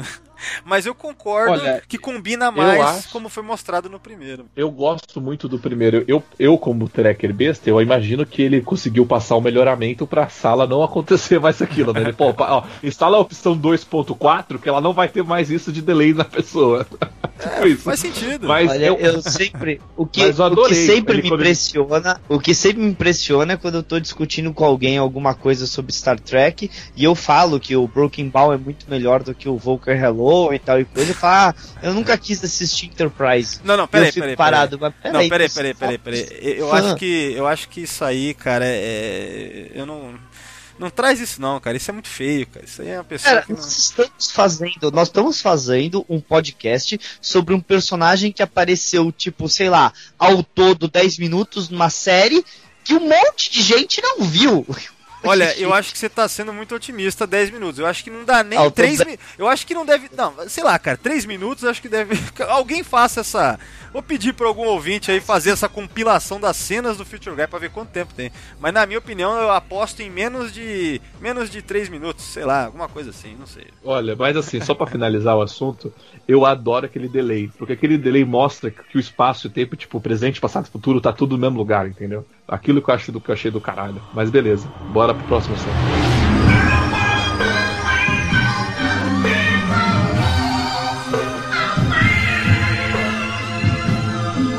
Próximo assunto é o próximo episódio, que é o último em que ele aparece mesmo ali, né? Que é o The Expanse. The Expanse é o último da segunda temporada. Aqui a gente tem a introdução ao arco Zindi, né? Que vai começar de fato na Mas terceira. rapidinho, a gente podia comentar rapidamente que teve o episódio que aparece os Toleanos e aquela nave do futuro que os Sul- Sulibans foram lá buscar. A nave, muito provavelmente, ele não aparece, mas ele que buscar. É, isso aí já é algo que. Isso parte por uma especulação, mas faz muito sentido, né? Especular sobre isso, né? Porque é uma nave do futuro, de fato, né? Dá pra imaginar que, que foi uma ordem dele, né? Até porque teria que ser uma ordem dele, né? Se for parar pra pensar, porque os Sullivan não são do futuro. A única, as informações que eles, que eles têm é do que eles recebem do Future Guy. É, não, não teria como os Sullivan saberem da nave sem coisa. E eu, uma coisa que sempre me colocou foi o que diabos Tolianos têm a ver com a Guerra Fria temporal. É, se você entrar no. Eles são. É, é que eles são totalmente aversos. É que, é, segundo Star Trek Online, os, os, os to- Torianos, né? Como eu Não, não, não, agora é canônico, é troliano. Os trolianos. Troliano, os trolianos, eles são totalmente av- aversos a viagens temporais, a coisas temporais. Então tudo que tem relação a, tem- a toda vez que eles acham alguma distorção temporal, eles vão e tentam destruir. Você entendeu? Por isso eles estavam ali presentes naquele momento. Mas ó, já que você entrou nisso daí, é, se você se, se entrarem no artigo de Temporal Cold War no Memory Alpha, você tem os participantes, né? E os que eles chamam de proxy powers, que são esses que de alguma forma contribuíram em batalha ou estiveram envolvidos direta ou indiretamente. Então você tem o Império Andoriano, é colocado aqui, os Klingons, a, a Alemanha nazista do século XX alternativa. Então, entre, entre esses proxy powers, tá lá a Assembleia Toliana, Tandar Prime, porque Tandar Prime, não sei se vocês lembram daquele episódio é, é Detained, né? Acho que é o Detained, que é da, da primeira temporada. Os Tandarianos, eles estão cientes da Guerra Fria Temporal, porque eles têm Sim, prisioneiros eles do estão. Sullivan. Eles estão atual, eles estão absurdamente cientes da Guerra Fria temporal, mas eu acho que eles sabem da Guerra Fria temporal lá, o General Grant, né? Ele sabe da teo- da Guerra Fria temporal por causa que eles capturaram os Sullivans, né? Sim. E não porque eles estavam envolvidos nela diretamente. Não, não, não Porque isso. os Sullivans, ata- os Sullivans atacaram eles, você entendeu? E aí, como prisioneiros Sullivans, aí eles descobriram. Por isso eles, de repente, eles prenderam todo mundo. É, então. Que aliás, vamos falar que o cara que interpreta ele é o Jim Stockwell, vencedor do M no, no Contratempos, né? Ah, não, é verdade, porque ele, ele é colega de, do, do Scott Bakula, lá do, do- Ele- daquela é, série Scott é? Bakula, contra- Quantum Leap, né, que é o Contra contra- que é uma que faz todo sentido você colocar esse ator se a gente tá falando de Guerra Fria Temporal e era uma, é- uma, uma série sobre viagem no tempo, né? Sim, sim. Bacana. Mas então, é, eu achei legal, Fernando, você ter trazido isso. Realmente faz sentido a gente colocar que indiretamente é, é uma referência ao, ao, ao Future Guy aí, que não é dito, mas a gente pode inferir porque faz todo sentido. Né? E na verdade faz mais sentido que seja mesmo influência dele do que se não for.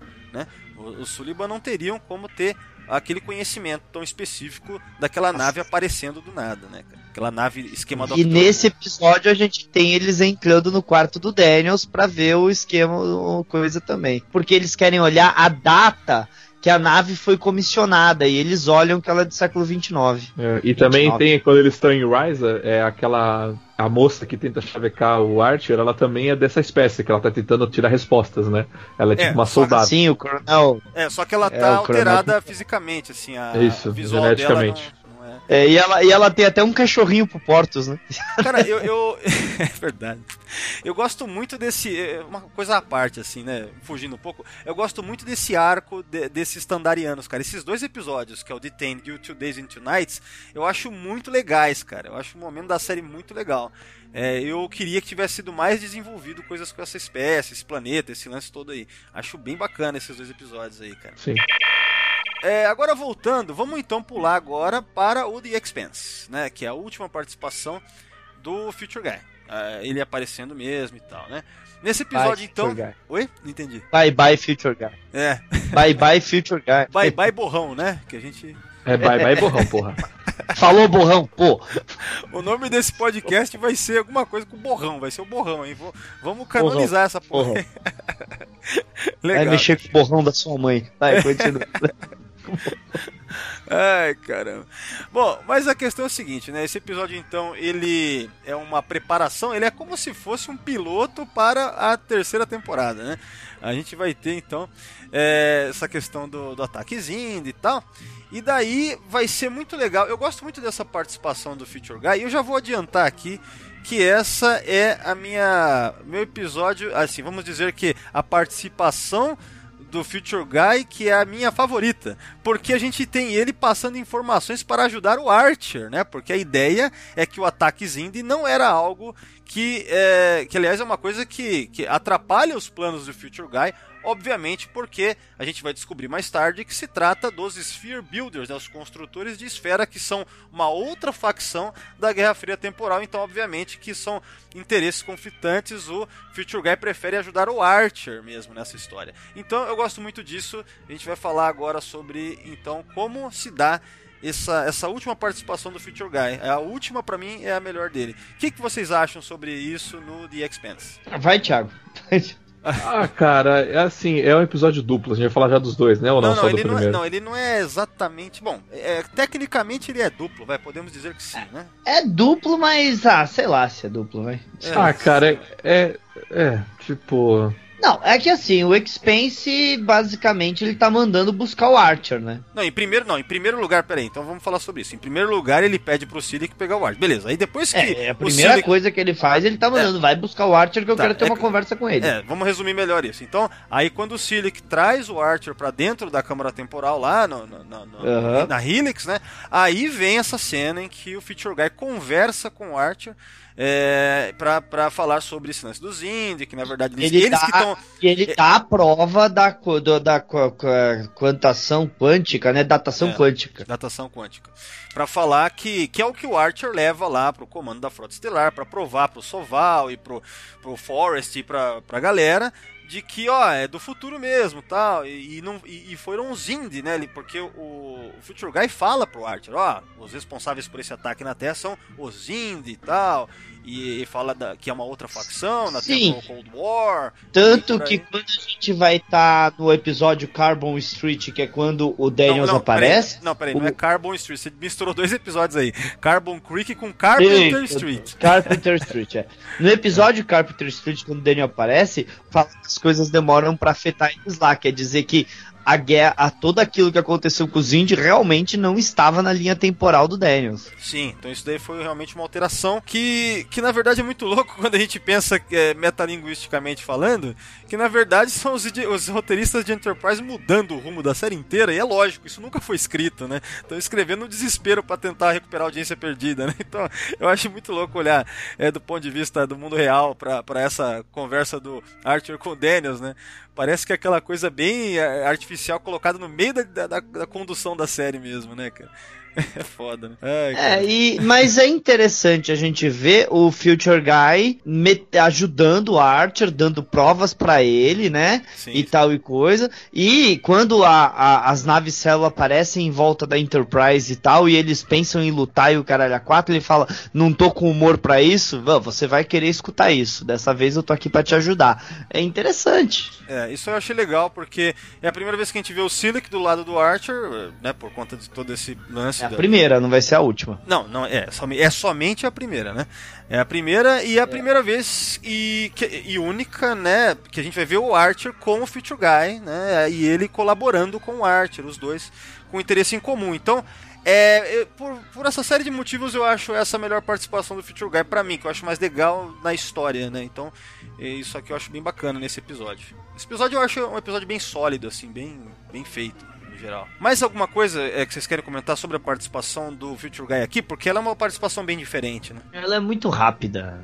Não, todas, muito todas são rápidas, né, substância. cara, na verdade. Mas, mas, sim, mas, por exemplo, no, no, no Broken Bound, o episódio todo se passa pela, por ordens dele. No, co- no, no, no Cold Front, o episódio todo se passa por ordem dele. Esse episódio não se passa todo por ordem dele, é uma participação rápida mesmo. É, só que eu lembrei de uma coisa agora, né, que eu acho que é importante comentar só como uma, vamos dizer assim, para contabilizar as participações. É, o Broken Ball é o único episódio que o Future Guy aparece duas vezes na história, né? Porque no restante dos episódios ele aparece aquela uma vez no episódio, né? No- já no Broken Ball são duas vezes. Talvez porque na verdade o Broken Ball são dois episódios, né? Em um só. Então é basicamente isso, né? É, mas aí a gente tem que falar realmente do Choque. Não, como é que é o nome do primeiro episódio da quarta temporada mesmo? É o Stormfront 1 e 2. É, o Stormfront 1 e 2, o Silic tá lá por ordens do Future Guy, apesar dele não aparecer no Sim, episódio. sim, não, mas assim como, por exemplo, você tinha comentado sobre o Future Tense, né, que é aquele, Isso. né, É. então, é, nesse esquema. Só que no caso do, do Future Tense é muito mais indireto do que no caso do Stormfront, né, então, é, Sim. é, vocês querem já pular pro Stormfront ou mais algum comentário no The Expanse? Porque, Não, The Expan- eu prefiro pular já direto já. tá, eu quero fazer um último comentário então do Expanse, porque é, é, eu acho que é uma coisa que eu gosto também da participação dele, porque é que você vê que na verdade o Future Guy tá com medo. Porque se ele tá ajudando o Archer e, e falando de outra facção, outra facção são outros inimigos, é gente que ele tá lutando contra. Pra ele precisar da aju- ajuda do Archer, ele tá com medo, na verdade. Então eu acho interessante isso. Né? Um personagem tão misterioso e poderoso que a gente vê o tempo inteiro, né? Quando aparece. Aqui não, aqui ele tá, sabe? Tá ali, é, com o rabo entre as pernas, mais ou menos, né? Vamos dizer assim. É, é porque pra mim, nesse ponto, a guerra tá, tão, tá comendo tão louca, tão nervosa, que todo mundo perdeu o controle de tudo. Você entendeu? É, mas veja Ninguém bem, mais tem o controle de nada. é só uma coisa, aqui ainda não é guerra, é a guerra fria. A guerra mesmo vai ser a partir do Stormfront, que a gente vai ficar sabendo que estourou a guerra. O Dennis vai contar isso, quando ele tá todo derretendo lá. Parece o. Parece aquele personagem do Robocop depois do ácido na cara, assim. Ah, tá lá na... Isso, mas pra mim ali é quando a água bate na bunda do Daniels, entendeu? Porque quando a expansão tá rolando, é, quando, é, porque a expansão tá rolando, mas a federação já tá lutando, já tá, tipo, Não, na já verdade. tá lutando com, com não, coisa a- lá no futuro, você entendeu? Não, mas a, a guerra Porque vai ele- estourar só, só a partir do Stormfront. É o que o Daniels fala, ele fala. Ah, virou guerra agora, agora fudeu. Né? Porque antes não era. Né? Antes era ainda é, é, é, esse lance das facções fazendo uma coisinha aqui outra ali. Né? Não era todo mundo. Ele fala que todo mundo a partir do Stormfront já estão atacando em, em pontos diversos das, da história. Né? Já virou uma coisa de atacar mesmo.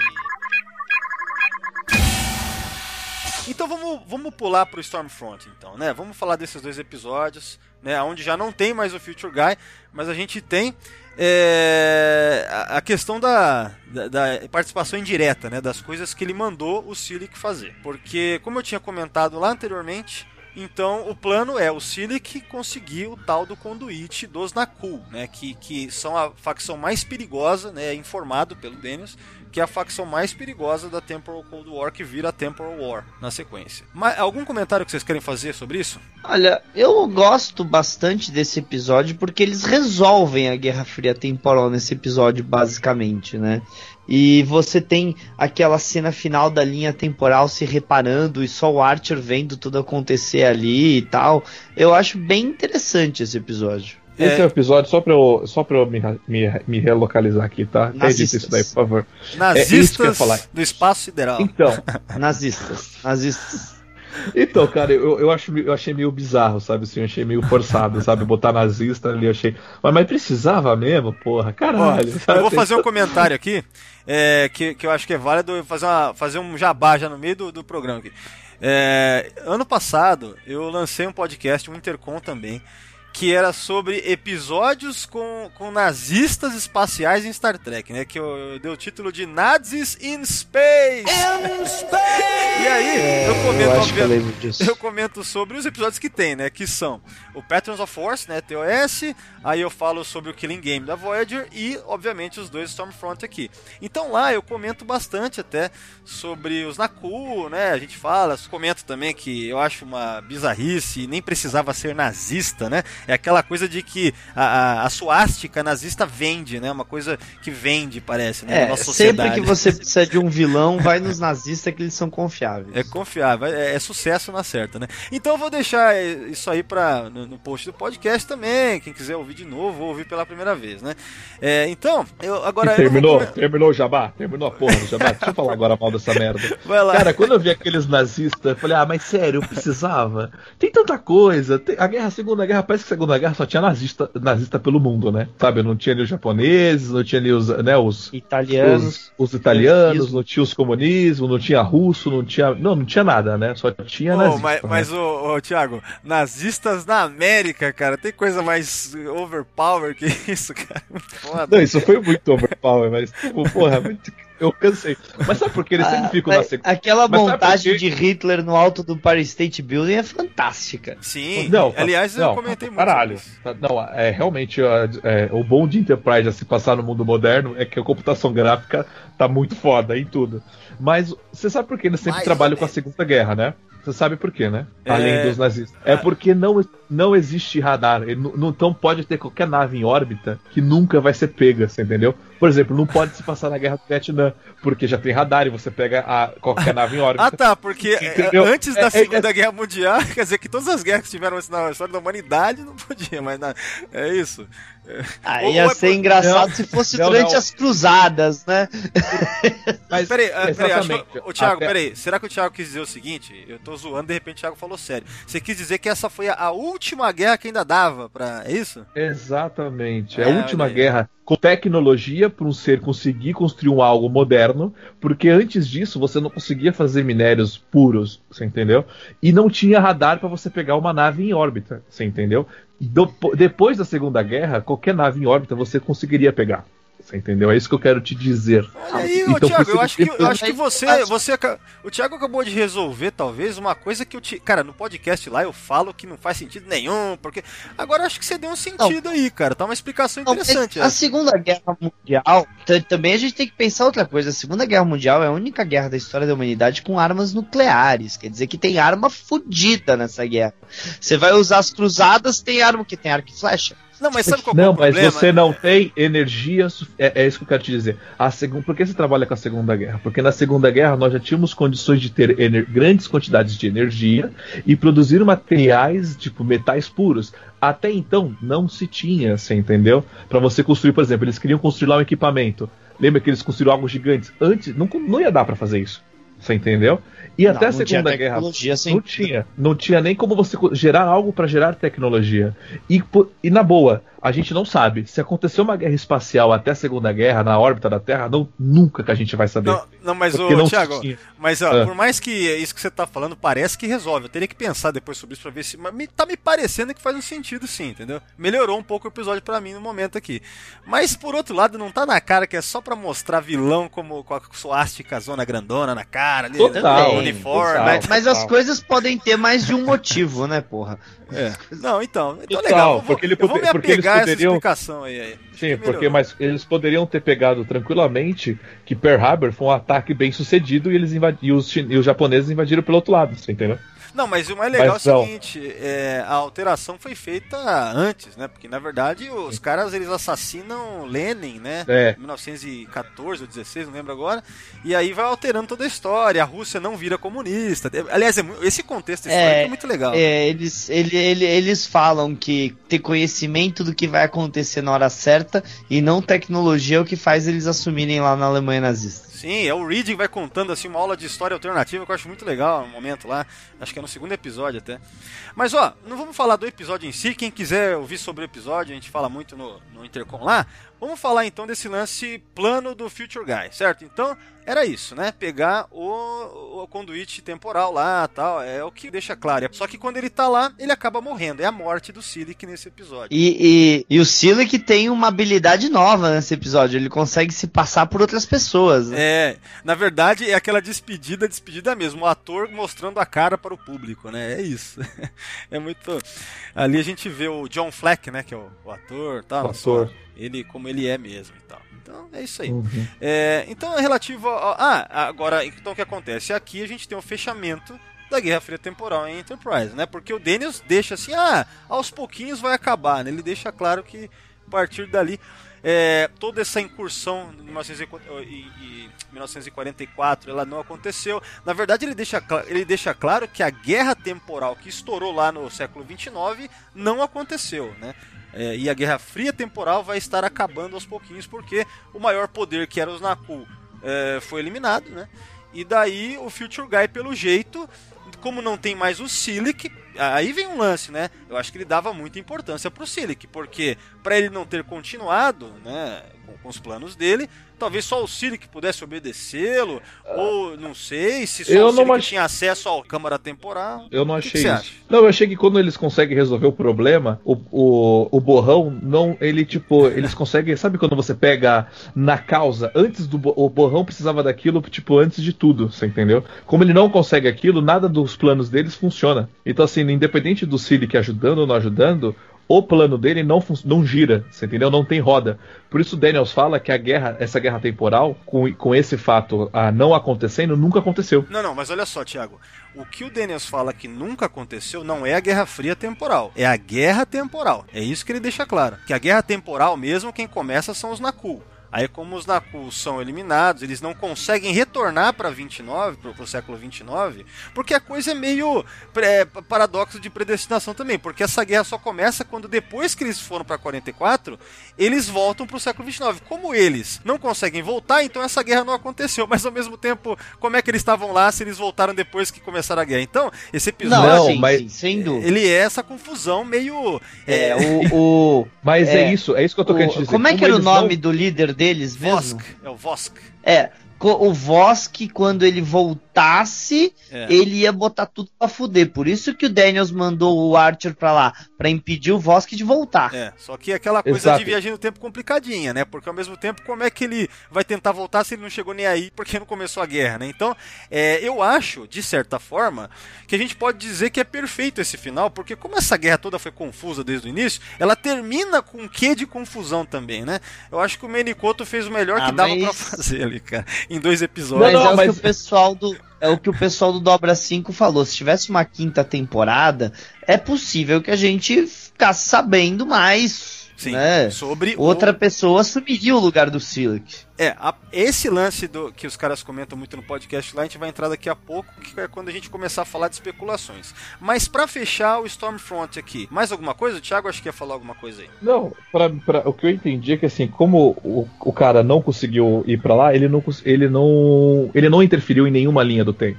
Como ele não interferiu, é, como o Daniels mandou ele, tipo, o Archer resolver um problema, lógico que tinha que ser na Terra. Mas eu quero dizer o seguinte, como ele não foi pro futuro e não causou nada, nem o, nem o borrão é, tipo, é que é complicado, mas vamos lá. Como o cara não foi, conseguiu ir pro, pro ponto do futuro e começar a guerra fria temporal lá, nada aconteceu. Não, é na isso que eu quero te verdade. dizer. Não, mas na verdade Nem- não, não, não. O- o- Eu não tô querendo dizer. Pode falar. Mas exemplo, nem a Guerra Fria, nem a Guerra Fria aconteceu. Não, a Guerra Nada Fria daquilo aconteceu. aconteceu. Não, a Guerra Fria aconteceu. O que não aconteceu é a Guerra Temporal. Por quê? É, o Daniels informa que vários agentes de várias facções estão, já começaram a guerra. O que, que significa isso? Alterando é, o passado em vários pontos. O que a gente acompanha em tela é o da Segunda Guerra Mundial, ou seja, isso do século XX lá, que começa com o assassinato do Lenin e tal, né? Então quer dizer que com isso, com o fim da guerra, não aconteceu, não aconteceu a guerra, não houve alteração, ah, os nazistas, toda a história da Terra continua a mesma, não, ou seja, nada disso do episódio aconteceu, né? Mas a Guerra Fria temporal aconteceu. Ela sim. Tanto é que o Capitão Archer só conhece o Daniels por causa disso. Só conhece o Sidic por causa disso, Future Guy, né? E, e os eventos que a gente viu na série toda aconteceram. Só as informações mostrar, tudo visto nesse episódio duplo, que fala sobre a guerra temporal de fato, quando ela fica quente ao invés de fria, e isso sim foi eliminado quando o Archer conseguiu impedir que os Naku voltassem para o século 29. Esse é o lance, né? Mas é... é essa complicação aí, mas é isso aí, cara. É a maneira que encontraram para terminar a Guerra Fria temporal em Enterprise. Eu particularmente gosto desses episódios mais ou menos desses dois, mais ou menos coisas que eu gosto, coisas que eu não gosto, fica no meio a meio, assim, no geral, né? Mas... É, pelo que eu, é, o que eu entendi, eu entendi o que você falou, mas pelo que eu entendi, quando como o cara não, não, não volta pro futuro, nada aconteceu, entendeu? O, o, assim, aconteceu, mas como ele não consegue completar aquilo, tudo se limpou. Tipo, tudo que aconteceu de Guerra Fria Temporal, o planeta lá explodindo e matando milhões, nada daquilo aconteceu. Não, não, porque isso... o Daniels conseguiu resolver no futuro. Pera, qual, qual a planeta guerra... que você tá falando? Não, a guerra, os Ind, a terceira temporada tudo aconteceu. Os Indy, é, a Terra teve lá aquela cratera enorme lá da, da, da Flórida até Venezuela, tudo aquilo aconteceu. 7 milhões de pessoas morreram. Isso aconteceu normal. Não, que que, que aconteceu, aconteceu. Até, até em, na Kelvin Timeline essa porra aconteceu, né? Então aconteceu. É, justamente, né? É, é. Isso aí realmente aconteceu, né? Agora, os eventos de Stormfront que não né? Que eles mostram que aí é. estourou a, a, guerra. Mas, cara, Verdade. a primeira vez que eu vi esse episódio duplo, eu também não entendi tudo isso, não, cara. Esse episódio é meio complicadinho, né? Essas explicações aí do. E olha, aconteceu até no universo do espelho, por causa que no na Mirror Darkly eles usam um cloak Suliban para poder Sim. entrar lá com os toleanos. Verdade, verdade. Eles usam um cloak Suliban. É, bom, não, mas isso aí é. Se é, se é Cloaking, Sullivan teria que ser advindo da tecnologia que o Future Guy deu, né? Exatamente. Da, da ah, legal. bem lembrado, Fernando, bem lembrado. Isso aí também tá conectado ao Future Guy, ó. Ah. É isso aí. Olha aí, ó. O, o Memorial Alpha não tá dizendo isso. Aí a gente tá trazendo aqui. Vamos atualizar essa bagaça. Olha aí. Memorial Alpha dá pra, dá pra atualizar. Atualiza aí, vamos lá. Memorial Alpha dá pro gasto, né? E coloca brasileiros define o é nome nem... como borrão. Porra. É. É isso aí. É babá. Sabem oh. que é, é Wiki. Wiki qualquer um pode escrever. Vamos lá, vamos arrumar é. essa merda. Eu prefiro a deciclopédia. Criar coisas. É, fake news de Star Trek. Assim, vamos criar um desse, cara, de, de fake, né? Tipo, a gente inventa que o William Shatner participou de Enterprise na quinta temporada. Porra. é, mas eu não duvido ah, se a gente começasse a entrar no. Se a gente começasse a entrar no Wikipedia e colocar umas notícias falsas, eu não duvido nada que a gente vai ver umas convenção perdida aqui no Brasil de gente citando isso aí como cano. É, então. Mas ó, vamos, tem vamos, gente... vamos, peraí, vamos, vamos gente pra frente aí que tem muita tá, tá. coisa ainda, cara. Vocês querem falar mal dos seus. Dos seus... Deixa isso pra depois. Tô falando mal de ninguém, tô a gente vai achar que é canon. Tudo é canon, então foda-se. Tudo é canon. Até Discovery estão falando que é canon. Vamos fechar sobre o Future Guy na, nas participações. Ah, vamos falar da participações, né, já não tem mais, há um tempinho já na nossa conversa. Mas a gente tem menções, certo? A gente vai falar do episódio em que o Fernando até comentou aí, que é o Carpenter Street, né? A gente tem Uh, o lance do Archer falando com o Daniels, que ele fala. É logo no comecinho, quando o Daniel, quando o Daniels leva o Archer pro, pro vai mostrar para ele que tem índios no passado da Terra e ele manda ele pegar a Tipol para levar junto. Ah, sim, é nessa é conversa. É nessa conversa, né? Então é legal que há uma menção, né, para também não ficar aquela coisa esquecida, né? Então, só lembrando que o Carpenter Street é a terceira temporada, então ele é antes de Stormfront que a gente tá comentando aqui aqui, né? É, o Future Guy ele aparece pela última vez no The Expense, que é o último da segunda, aí ele é mencionado no Carpenter's Feet, que é da terceira temporada, né? É, qual que é o outro episódio que ele é mencionado? Uh, ah, a gente já comentou, que é o Stormfront Parte 2. Sim. Né? Ele chega a ser mencionado no Stormfront Parte 2, e é isso, né? É, são essas... Esses são os nossos comentários sobre o Future Guy é, os comentários canônicos, né, o que está em episódio, o que a gente viu. Só que agora é o seguinte: agora a gente vai partir para especulações mesmo, certo? E papos, né, boatos, o que as pessoas conversam sobre, sobre o Future Guy. Que, como a gente já falou, é um personagem que dá abertura para isso porque ficou esse esse vão sempre, né? Coisa meio aberta sobre ele. Eu quero trazer, em primeiro lugar, antes de falar de possibilidades, eu quero trazer uns comentários que a gente teve aí na internet, pelo menos que eu fiquei sabendo, de entrevistas e coisas que foram ditas em convenções, né? É, porque assim, ó, em 2009 teve teve uma convenção que o Menicoto e o Brennan Braga falam que o Future Guy é provavelmente um Romulano, certo? Que é a teoria que inclusive eu mais simpatizo até, né? Essa e uma outra que eu vou comentar daqui a pouco. Bom, o que, que vocês acham sobre essas implicações dessa afirmação? E Fernando, você que ouviu também o podcast Warp 5, você viu que eles trouxeram uma conexão com a família Duras incrível sobre isso, né? Você queria começar a comentar? Então, realmente, eles botaram. É, o pessoal do, do, do, do Warp 5, eles fizeram várias observações interessantes sobre essa história de serem romulanos e eles deram exemplos da dos romulanos e a longa história de aliança com a família Durras e se os romulanos fossem mexer com o tempo, seria dessa maneira, nas sombras, né? Mas eu pessoalmente não vejo os Romulanos fazendo isso, porque se os Romulanos fossem mexer na linha do tempo para mexer em alguma coisa, ia ser para impedir a destruição do planeta deles em 2000, no, no filme do JJ, né? Então... Não, mas cara, é que.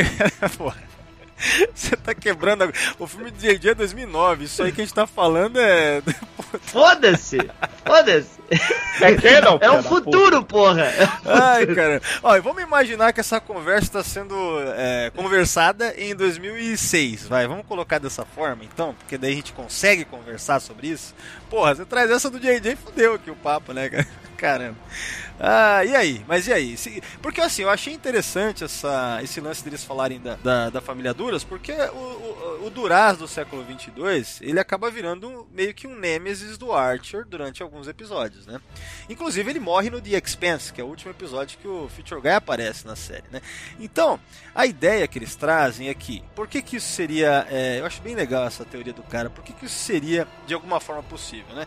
Em primeiro lugar, isso que você falou, os Romulanos agem, agem nas sombras. E outra coisa que foi desenvolvida na nova geração é que eles acabam usando os Klingons, né? Os Klingons, não, não os Klingons todos eles, mas a casa do Uraz acaba virando uma porta de entrada para os Romulanos terem alguma influência. É, eles levantam essa, essa teoria e tentando conectar com o que aconteceu depois, né? assim, na cronologia, que vai até o que a gente vê na nova geração. Né? Então, eles falam o seguinte, que, por exemplo, é, quando a, tentativa de iniciar aquela guerra civil em Cronos, né, que é uma coisa, quando você fala em guerra civil, já lembra Redemption da nova geração, aonde você tem o plot dos Romulanos lá, com a Sila e tal, é, instigando as coisas, né? Então, só isso daí já dá uma conexão interessante, né? E se, e se parar para pensar, é, que o cara fala lá, quando, quando há esse todo esse lance quando há o episódio Judgment e o episódio Bounty, é, a família Duras fica sem honra, né? Tanto é que no episódio The Expense tá lá o Duras falando lá com o magistrado e tal. Não, não é com o magistrado, né? É com alguém do Conselho Klingon lá do, né, não é isso? E daí, uhum. é, uma das condições para ele recuperar a honra é, é, aliás, a principal condição, né? Capturar o Archer, que ele deixou escapar por duas vezes, né? Que Archer conseguiu escapar por duas vezes já desde o incidente no Judgment. Né? Então, a ideia é que é, a casa Duraz deve ter ficado, né, deve ter ficado, ficou de fato desgraçada ali no Império. E é justamente quando isso acontece no século 24, quando a casa Duraz está enfraquecida, que os Romulanos entram, né? Então, é mais ou menos assim, a história se repetindo. Por isso que talvez combinaria se fosse um agente romulano temporal. Ou se não for romulano, alguém trabalhando para os romulanos, né? É, então, é, eu, isso eu achei bem interessante no podcast lá, o cara explica em mais detalhes, né? Mas eu acho que se encaixa. O que colocam, que talvez seria um impeditivo aí, é que é muito trabalho para atingir um fim como esse, de apenas usar a família Duras para influenciar uh, o Império Klingon de alguma forma. Então, é, mas ao mesmo tempo a gente vê que os Romulanos agem mais ou menos assim muitas vezes, que os caras levantam também no podcast. Quer dizer, os Romulanos às vezes nessa de trabalhar nas sombras fazem plots meio complicados, né? Porque é o jeito deles. E isso acaba sendo o motivo pelo qual eles acabam tendo o plano deles minado, né? Então eu acho isso interessante. O que, vocês acham desse, desse lance aí? Eu acho uma bosta, tá? Vou ser bem sincero com você. Eu não consigo ver relevância alguma do Império Romulano. Mano, você tem que entender uma coisa. Qual que é a porra do século do borrão? 28. Borrão. 31. Não, 28. Ah, o borrão é do 28, 28. o Daniels é do 31. É, é 28. Meu amigo, você acha que ainda vai ter briguinha do Romulano com, a, com aquilo? Você entendeu? Romulano com Federação, do Federação com coisa? Não, mas aí teria Tipo, que imaginar não- que vai ter, né? Porque o Império Então, é- Romulano é isso sempre foi eu- não, não. antagônico da, da. É isso que eu tô querendo dizer. Você, a gente tem que imaginar que o Império Romulano quer brigar com a Terra. Cara, se o Império Romulano quisesse acabar com a Federação antes de tudo isso, você tem que acabar com uma única espécie. Com a espécie humanas, quer dizer. É. Não, com os vulcanos. Porque se os vulcanos não existem, cara, ia ser Império Terrano pra tudo quanto é lado. Ia ser Klingon matando humano. Ele, os você, você entendeu o que eu quero te dizer? Ao longo prazo, quem põe o pé no chão dos humanos muitas vezes é os, é os vulcanos. Se os vulcanos não existem, os humanos tinham fudido tudo logo de cara, desde o início. Não, mas, mas aí você tá pensando. Você tá trazendo pro jogo os vulcanos. Mas se a gente for pensar mais especificamente que a federação é esse poder que sempre antagonizou os, os romulanos, sempre foi algo que. Um, é, é aquele poder que os romulanos não conseguem combater. É aquela coisa que cada um fica ali, né? Tem a zona neutra. Então se você colocar mais pra frente ali, no futuro, os caras. Ah, o que, que a gente faz? Vamos fazer com que a federação não aconteça. Porque esse é o grande problema, né? Então, é, ou que o- a ideia de que a frota estelar se suceda nos seus voos aí com a NX-01, a partir da NX-01, porque é justamente anos antes da, da Guerra Romulana que é, a frota vai crescendo, né? Talvez faria sentido porque tem uma guerra que vai acontecer que vai enfraquecer o Império. A Guerra Romulana enfraqueceu o Império. Né? Então, é, faria sentido nesse contexto de que, como está tão próximo da guerra, veja bem, é muito próximo. Então seria o momento certo para atacar. Quando? Quando começam as viagens espaciais deles, aí com o motor de dobra 5. Né? Então por isso que essa teoria ela parece que ganha força, porque ela parece melhor do que, sei lá, é, as outras, né? O que, que você acha? O que vocês acham? É, mas só que já teve momentos que a Federação e o Império Romulano já se uniram para destruir um inimigo maior, entendeu? E talvez se não existisse a Federação, você acha que talvez o Império Romulano teria força sozinho para ganhar? Peraí, você tá falando do lance dos domínios, é isso? É, sim. É, sim, aí, te- aí é o caso de fazer encaixar, né? Porque ao mesmo tempo pode ser um Romulano renegado, tipo Nero, sabe? Do, do 2009, assim, entendeu? É, não precisa ser um cara do, do Império também, né? De repente. É essa Opa, sua- peraí, peraí, peraí, peraí. Você mandou o Fernando ficar quieto pra não falar do filme de 2009 e, que- e- você tocou em que personagem, seu filho da puta? Não, mas o Nero é canon, né, cara? Assim, ele é do século 24 do Prime, né, cara? Isso que é o foda, né, cara? Ai, cara. Então, essa teoria tá morta. Não tem. É, não, Pra mim, não- isso não chega, não chega nem perto, essa teoria, cara. Essa teoria do- dos Romulanos não, tipo. Porque em alguns de- determinados momentos, você tem um equilíbrio entre as duas e as duas façam um trabalho junto, entendeu? Então, assim, se você derrubar talvez a federação, eles já teriam perdido pra outros, entendeu? Porque, por exemplo, se eles derrubam a federação, não tem a federação crescendo. Então significa que o Império Cardassiano vai crescer de um É, outro mas- lado, mas- mas talvez olha só. até mais forte. Mas olha só, Thiago, tem, tem um outro lance aí também. Se o cara for pensar de um ponto de vista é, estratégico, ele vai pensar o seguinte: bom, por que, que teve a Guerra dos Domínios? Que, é- que é a única ocasião, me ajudem a lembrar aí, mas foi a única ocasião que os Romulanos e humanos de fato fizeram uma joint venture num lance grande, tipo guerra, certo? É a única ocasião, Certo, né? certo. Tranquilo? Mas Então- o que eu quero te dizer é o É, seguinte: não, você não destrói a, lembro, assim... se você, Não, se você destrói coisa a federação, coisa, coisa é, é significativa. coisa grande. Né? É Agora, isso que eu tô dizendo. não, não, mas peraí, deixa, eu- deixa, eu, deixa eu concluir. Olha, ah, não, a, a, a gente teve um joint venture grande, mas não pro bem, pro mal no filme 6. Não, não, não, mas ali, não, não, mas ali é, é- Tá, é- é- fala aí, você tá falando fala, de renegado. fala. Isso aí é renegado, né? Você tá falando de uma coisa. Porque no filme 6 não tem. Não é o Império Romulano. Você tá falando do Império Romulano no filme 6, não, cara. É isso? o embaixador Romulano tava junto com os Klingons Ah. e, com o, e com o Cartwright lá pra, Então, mas pra eles matar eram. o presidente Então, mas é meio rogue essa atitude, porque tanto o Coronel West quanto o Cartwright, ele- eu imagino que aquele embaixador romulano, ele era tipo rogue também, não era, não representava, era uma coisa meio como se fosse uma- eu não vejo o, o, o, o procônsul Romulano falando, não, não vamos fazer isso. É, eu concordo com você que é bem possível, mas isso aí é um exemplo que teria que ser pensado, porque ainda dá uma cara de que isso é escondido. Né? Mas a questão é a seguinte, eu quero comentar. Por que, que é, estourou a Guerra do Domínio? Porque o Cisco e a Dax descobriram o wormhole lá, certo? Sim, claro. E aí eles abriram caminho. Eles abriram caminho. Se você elimina a, existência da federação, não vai ter federação tomando conta da estação dos Cardassianos no futuro. Entendeu? Então, se a gente for pensar é, é, estrategicamente, os Romulanos. E, porra, os Romulanos são caras de pensarem estrategicamente, até dá para fazer encaixar, cara, essa teoria do. De... Não, mas eu quero te dizer o seguinte: a Wormhole, uma hora mais cedo ou mais tarde, ia ser descoberta. Ah, não, então você destrói Sim. ele. Sim. O cara, o cara E pode mesmo- destruir É. o wormhole, então. Não, Mas, mas, o isso problema é é o uma seguinte. coisa que eu sempre achei, eu sempre achei muito estúpido que ah, ninguém descobriu a fenda espacial antes do Cisco.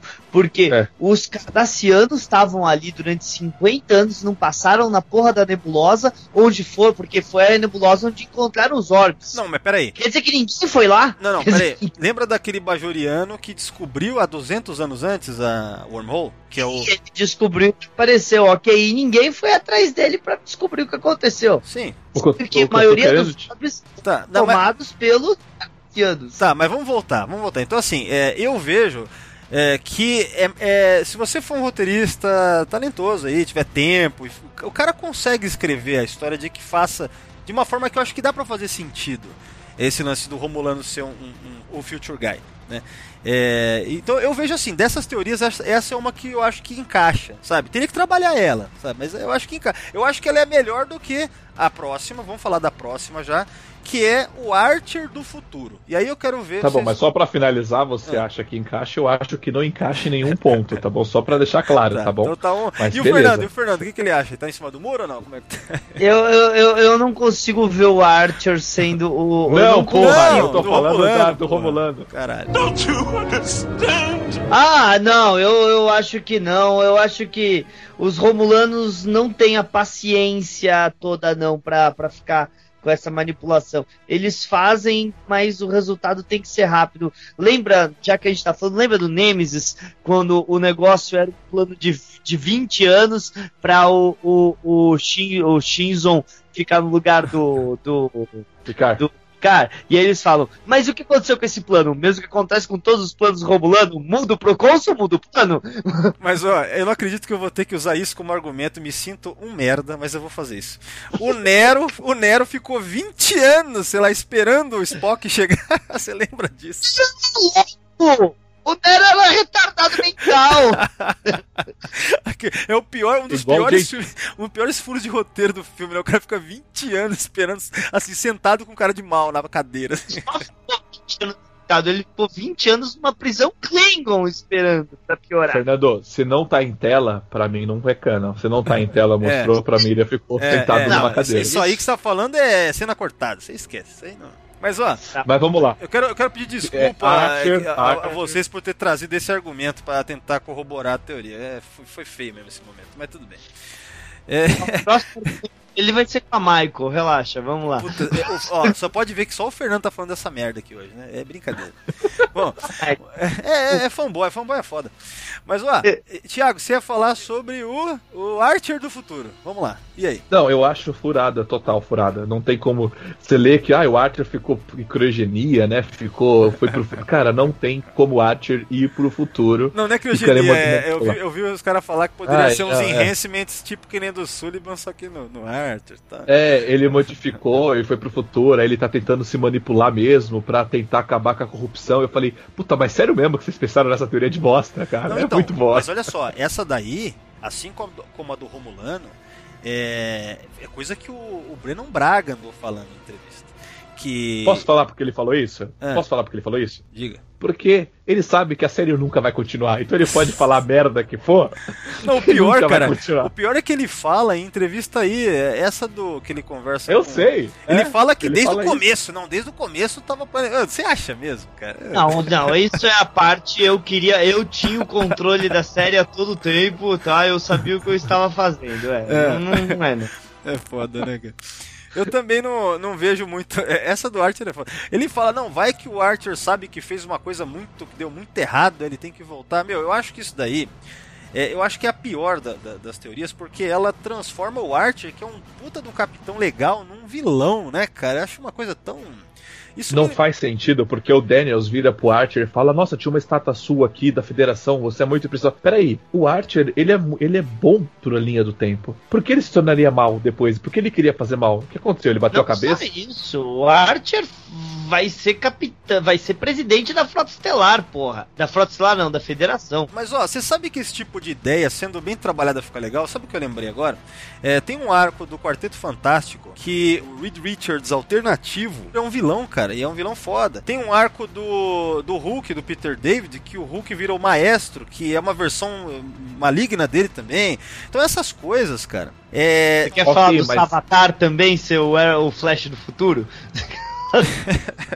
Mas o problema, mas o problema de tudo isso é que eles botaram o, o borrão no século 29, lá 28, e o Archer é do século tipo 22. Ah, cara, mas, não cara, tem é- como. Peraí, mas Star Trek é, é- é o maior antro de pseudociência que existe. Dá pra você Sim. inventar o que você quiser, né, cara? Eu É, acho que isso é o de mas, assim, menos. o problema é, é o problema é que ele é, é porque quando o- o- eles conversam lá, o, falam da tecnologia que o pessoal do século 29 é, não pode é, é, se materializar, só mandar mensagens. Tipo, já fura aí, você entendeu? Porque o Archer tinha conhecimento daquilo tudo, você entendeu? O Archer não ia, ele ia conseguir, tipo, se materializar, entendeu? A não ser que ele não queira, entendeu? Bom, mas é, é isso. Acho que é- essa é uma teoria que é, acho que é uma das que eu menos gosto, né? Agora, é, vocês querem falar mais alguma coisa dela ou a gente parte pra próxima? Tá, mas agora vamos criar Não, uma vamos- teoria vamos nossa aqui. Não, não, vamos falar dessas. Não, do- cada um cria a sua. É, não, então, vamos falar dessas da galera que eu, eu encontrei, que tem por aí, depois a gente parte pra uma nossa, beleza? Se tiver. Eu, eu Tá bom, mesmo não sei mas se eu acho tenho. que o- uma outra teoria que a galera fala, comentou, eu só conheço essas duas. Tá. Eu conheço uma que. Aliás, eu conheci nesse podcast do Warp 5, o Fernando ouviu, acho que ele vai lembrar também, que. Na verdade, é, seria alguém da. Que, que, na verdade é o seguinte: é, tem uma que fala que é tudo baseado na, na ideia de que num futuro muito distante a federação acabou virando uma entidade distópica já, sabe? Onde ficou, ficou totalitária, virou uma coisa meio evil, né? Que aliás, não sei se vocês sabem, é comentado no podcast e eu lembro da época quando surgiu, é, tinha o lance de que o Brian Singer tinha uma ideia para uma série de Star Trek, isso lá para 2006 mais ou menos, que seria um pitch que a Federação no futuro ficou, ela perdeu seu rumo e a ideia é que é, isso teria que ser desenvolvido na série para normalizar e tal, né? Então a teoria diz que sendo assim a Federação ficou evil e tal, então na verdade o Daniels não seria da Federação. Aliás, é, não isso, não, na verdade, peraí, tô me confundindo. Na verdade é o seguinte, o O filme, Daniels é da federação, o outro. O... o Daniels é da Federação e o Future Guy, ele faz parte de uma rebelião, tipo Star Wars. Existe uma rebelião, né, para combater a Federação. Por isso, da tentativa de tentar fazer com que ela não aconteça, que o Archer não se suceda, que não tenha as missões que, que viram um sucesso e que levam à criação da coalizão de planetas e depois da Federação, né? Porque no futuro ela vai ser uma coisa totalitária, maligna lá para várias espécies. É, só que não faz muito sentido. Só, isso só faria sentido se ela, a federação se tornou vilã depois do acordo do. do de, ai, qual que é o acordo do tempo Depois do tempo da, da, da, É, o, da- o acordo Temporal temporal. Accords. Temporal Accord, é. Só se ela se tornou evil depois desse acordo, você entendeu? Não, E o, e o. Daniels e o Daniels falam que ele faz parte desse acordo. Então, assim, essa- eu não vejo muito sentido nisso. É legal, mas eu não vejo muito sentido. Porque é complicado uma. Por exemplo, quero dizer o seguinte: a federação ela compõe de vários planetas e cada vez ela cresce mais. Então não tem como a federação se tornar algo tipo um império. Não, mas cada olha- vez você tem Não, mais. mas, olha, mas olha só, Thiago, o- ao, ao mesmo tempo, uma coisa que os caras falam no podcast também, é, ao mesmo tempo não quer dizer que tudo que o Daniels fala é verdade, né? Por isso que talvez tenha uma brecha aí, entendeu? E os caras dão um exemplo de Roma, né? Roma virou tão grande, tão grande, tão grande, que ela perdeu, ela virou uma versão inflada de si mesma. Aonde é assim que foi a derrocada de Roma, sabe? Ela não É, conseguia só que mais o manter o Daniels- controle no, no- É, é, eu concordo com você, mas o problema é que Daniels, quando tá lá naquele episódio que ele tá desesperado, ele fala: caralho, eu acabei de tomar um café faz 20 minutos naquela sala. E ele está num lugar, que é a Terra, e, te- e, e, e tá bem claro que existe um monumento da Federação lá, você entendeu? Então, assim, Não, ele fala que continua- tem, não é que tá bem claro, ele fala que tem. É tudo. Tá vendo É, que então. tudo é, a gente vai pela palavra do Daniels, mas a gente não sabe, na verdade? Às vezes ele, o cara pode tá estar. É que a reação do Daniels ela é muito, né? ah, sabe?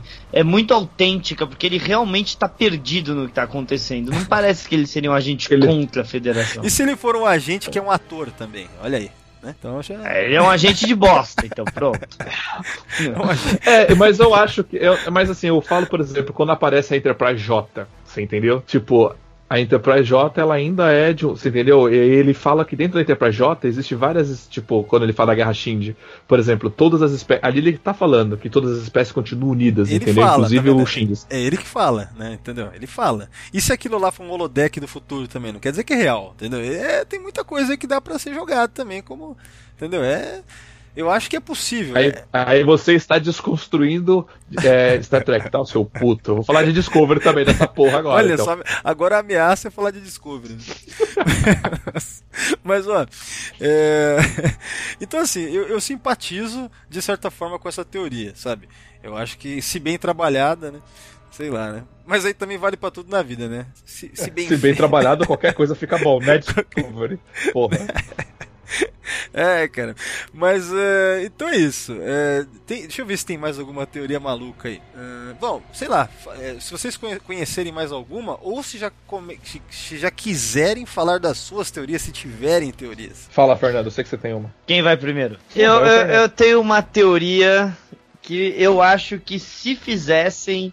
Não que eles tenham pensado agora, mas eu acho que daria pra gente fazer agora. É, manda. Minha ideia é a seguinte, e é baseada numa teoria que eu escutei dos caras do, do Dobra 5. Porque os caras do Dobra 5 imaginavam que se tivessem mais temporadas de Enterprise, É. eles poderiam meio continuar mexendo com a guerra temporal, e ao final, sabe aquela cena que o Archer viu a linha do tempo se reparando? Sim. só ele ia lembrar, na verdade, da Guerra Fria e dos índios, tudo que aconteceu, mas a linha temporal ia voltar ao que era antes das interferências, né? Eu tenho uma visão que daria pra fazer isso agora. Como assim? Aquela produtora falou agora, né? Pera, vai que, que, produ- peraí, que, produ- que produtora? produtora da Discovery, produtora da Discovery, a co-showrunner, né? Falou que vai trabalhar as pontas soltas da, da franquia. É. Imagina que muito louco seria no final da segunda temporada. O Future Guy vai aparecer na segunda temporada manipulando as coisas. E ao final da segunda temporada, a última cena, seu Daniels, certo? Reparando a linha temporal de Discovery. Imagina uma onda de choque temporal em volta da Michael. E o visual da, da Discovery começa a virar o visual da série clássica. Os uniformes azuis agarradinhos começam a virar os uniformes do The Cage, certo? Os Klingons começam a aparecer cabelo nele e vai arrumando a linha temporal, arrumando, arrumando, arrumando em volta dela. E no final das contas, a Michael é a única que lembra da, de, de Discovery que aconteceu. E na verdade, antes do primeiro episódio de Discovery, a gente descobre que o Future Guy estava mudando o futuro e para piorar, a Michael nunca foi adotada pelo Sarek e os pais dela estão vivos, mas ela é a única que lembra daquela realidade alternativa de Discovery e você conserta a linha temporal de Discovery e termina a série. Cara, isso que você acabou de falar... Não, não, não, não, não, não, não. Ah. Olha que inocência a desse rapaz. Você entendeu? Tudo que esse cara pensa é em salvar a linha temporal de Discovery. Vai se fuder, Fernando. Cara, isso daí que você falou, eu já vi nos quadrinhos, cara. Quando os caras é, fazem uma cagada na cronologia fodida, isso aí, o que, que eles fazem? É mais ou menos isso, esse retcon. Aliás, não é nem um retcon, mas uma mudança total, na onde você revela que aquela realidade toda. É que nem mais ou menos a DC Comics quando teve lá Crise nas Infinitas Terras. Crise das Infinitas Terras. certo? Os caras queriam arrumar aquele universo, eles dão esse reboot, né? E aí fica que só um personagem lembra, né? É, tal coisa nunca existiu. Mas, cara, o Crise das Infinitas Terras é um dos maiores clássicos da DC. Por que, que não podemos pegar inspiração em coisas fodidas pra consertar esta merda? Qual que é o nome do painel de Discovery mesmo aí na- no último evento? Qual que é o nome? The future Não, is definitely female. Não, não, isso, isso, Então- aqui, isso aqui não vai entrar no podcast. Na boa, eu me recuso a ter isso. Eu não quero registrar essa merda. Vamos voltar pra teoria, vai. The line has to be drawn here. This far and Bom, é, você tem teoria, Thiago? Cara, eu não tenho teoria, porque a partir do momento que eu joguei o jogo Star Trek Online, eu gostei do que eles foi mostrado, entendeu? É, a gente vai Então falar eu sobre isso não- depois. É, Eu não é, mudaria. Eu, eu acho que a Star Trek Online é uma puta história legal, uma resolução fodida, né? Detalhada, né? Acho que não dá. Cara, os caras Envolve, envolve, é, envolve todas as. Tipo, tudo que já foi construído no Star Trek. Eles conseguiram amarrar tudo. Tipo, tem Voyager no meio, sabe? Tem todas as séries juntas pra- pra dar aquela conclusão. É muito bom. Então, assim, mas depois a gente fala. Tá. Então, eh, eu assim, eu não tenho uma teoria, né? Mas eu acho que eu particularmente eu juntaria a, a, a teoria do Romulano com a da Federação do Futuro lá, Evil, né? Porque eu penso o seguinte, eh, eu acho que essa do Romulano ela encaixa, é, lógico, tem que saber escrever isso direito, né? Mas justamente que é que nem os caras falam no podcast, pelo fato, né, que eu tinha comentado, pelo fato de ser tão próximo da Guerra Romulana, né? Porque o ponto do podcast dos caras lá é imaginar ah, quem era o Future Guy, tendo em vista que você a- a- vamos supor que a série tivesse continuado, tivesse ido até uma sétima temporada, por exemplo, né? É, seguindo o padrão das outras dos spin-offs anteriores, né? Então você poderia fazer conectar, porque a gente sabe que os planos eram ah, ah, o início da Guerra Romulana. Então você já tinha lá o Future Guy. Por que não conectar isso de alguma forma? Por que não você conseguir dar uma. não deixar pontas soltas, né? E- então, é, já que vai. E, outra coisa que os caras levantam também, a gente vê na quarta temporada, na trilogia dos Andorianos Constelaritas, que os Romulanos estão por trás, instigando as coisas. Eles estão tentando minar, a- a- que, que minar aquela comunicação, aquela porque a gente vê nessa trilogia o Archer conseguindo fazer com que os Telaritas e os Andorianos façam amizade. E ali é meio que o começo do que vai ser, o que a gente vai ver no futuro, que vai formar a federação. E os Romulanos estão ali tentando instigar as coisas, né? Então eu acho que daria para encaixar isso. E de repente essa daí da Federação do Futuro Evil de alguma forma podia estar conectada. É, É, então eu, posso, eu, tenho uma, eu tenho uma melhor, então. então. assim, Melhor assim, eu tenho um ponto de vista que pode facilitar você. Imagina que nesse século, quando foi inventado a viagem. A viagem não, o, vai, o viagem no tempo mesmo. É, a federação está se, se tornando uma federação evil, uma coisa do mal. E, o, e as pessoas dessa federação, que são a do mal, falam: por que a gente não pode ser evil desde o início? Por que a gente precisa querer paz desde o início? A gente pode ser evil, então, desde o início. Né? A gente pode facilitar o nosso crescimento desde o início. tá, mas, então, é onde, a- mas é onde entra o Future Guy nessa história aí? O Peter Guy é um é, pode ser o presidente dessa, da federação. E ele, na verdade, por exemplo, ele não estava desestabilizando os Klingons. Pronto. Então significa que a federação não vai ter os Klingons para lidar. A gente não sabe aonde mais ele estava lidando. Então ele poderia estar mexendo ali com coisa, ele tá estava transformando a federação em algo mais agressivo. Então, ô Thiago, isso que você falou agora é uma das, uma das teorias que os caras no podcast levantam é que talvez seria mesmo o presidente da Federação Evil do futuro lá, cara. É uma, da- uma das teorias que eles levantam lá. Sim. Parecida com essa daí. Interessante. Seria uma boa. Eu preferia ver essa, porque aí talvez o futuro do Daniels seja a queda dessa, tipo, a queda disso, você entendeu? Que a, é a federação Evil que se quebra, não existe mais a federação, existe um outro governo. Poderia ser até melhor isso. É, então, tá vendo como dá pra trabalhar esses conceitos? É, você tava cético contra ele, quanto a ele, hein? Quanto a esse, né? Não, dá, dá pra trabalhar, cara. Uma pessoa, um bom roteirista criativo que entende do que tá fazendo, consegue trabalhar um monte de coisa. tipo, um monte, tipo, consegue- tipo, um, tipo um Ryan Johnson assim, Fernando, mais ou menos? Um cara assim? É, esse aí consegue trabalhar a mãe dele, se ele quiser. mas, ah, mas é sério, cara. Um, um bom roteirista é o, que- é, é o que Enterprise fez. Um bom roteirista conciliou a testa lisa e a testa, e a testa de tartaruga dos Klingons, cara. De uma maneira inteligente. Um roteirista de merda prefere ignorar e fingir, ah, não, as coisas. Mas um bom roteirista conserta tudo. Cara, nada me impede de um futuro ver o Future Guy de novo na franquia, do mesmo jeito que eu posso ver o, o, o Spock de novo da franquia, eu posso ver o Picard de novo da franquia. Cara, a franquia, ela tem espaço infinito. Um- Uma boa pessoa pode consertar qualquer ponta solta de uma maneira legal, e uma pessoa de merda simplesmente vai falar que a ponta que ele não quer trabalhar a ponta solta, ele quer ser criativão. Uma pessoa de merda vai falar que the future is definitely, né? É isso que você quis. É. Uma falei... pessoa de merda vai falar, Mátio, é, esqueça o passado, Mátio se for preciso. É, foda, né, cara? Mas, ó, Aí vem, aí, vem a, aí vem a informação, né, falando que, né, vamos, vamos trabalhar as pontas soltas. A minha vontade de dizer assim, eu não tô pedindo isso não. Ninguém tá pedindo isso também não. Vamos desenvolver? Ó, peraí, peraí, pessoal. V vamos, vamos concluir então. Tá, tá grande pra caralho já isso aqui. Vamos partir então para a última parte dessa conversa. A gente já conversou tudo que dava de Future Guy, ou pelo menos a gente vai parar por aqui. Tem muita coisa que dá para ficar especulando ainda, né? Mas esse era o principal. Eu só quero deixar por último, então. Tiago, você que é jogador do Star Trek Online, né? A gente conversou muito sobre Star Trek Online nas últimas semanas, que, aliás, faz um tempo, mas é que é, foi, um, foi um dos últimos inter, o último intercom que foi lançado foi um duplo, na verdade, né? Que foi cobrindo do último ano e tal. E é, lá vocês falam brevemente, mas na verdade era do ano anterior, que era a resolução né, do arco lá que tinha Agents of Yesterday. A questão é que foi revelado no jogo, né? O jogo não é canônico, mas ah, o trabalho que os roteiristas ali fizeram para dizer quem é o Future Guy foi tão bom que eu acho que vale a pena a gente colocar como curiosidade aqui. É que nem no Memory Alpha tem aquela seção de apócrifa, né? Vamos fazer uma apócrifa aqui.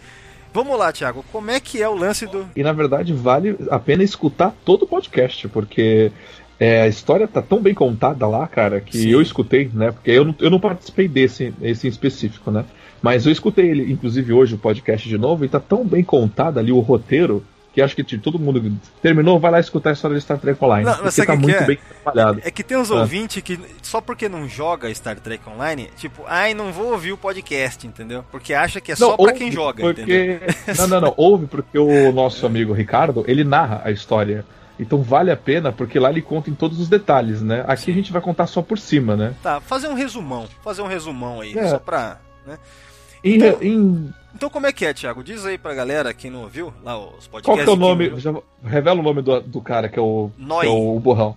O Noi. O Noi nada mais, nada menos que construíram aquela nave. Qual que é o nome da nave? Anorax. Que na verdade Anorax, é o seguinte. Porque nave? Na Voyager, é, porque na, em Star Trek Voyager ela não foi construída. Lembra que ficou só lá na, na cabeça do cara, no projeto não, do peraí, cara. Peraí, deixa eu só, deixa eu só resumir isso aqui. Peraí, tá, tá meio confuso.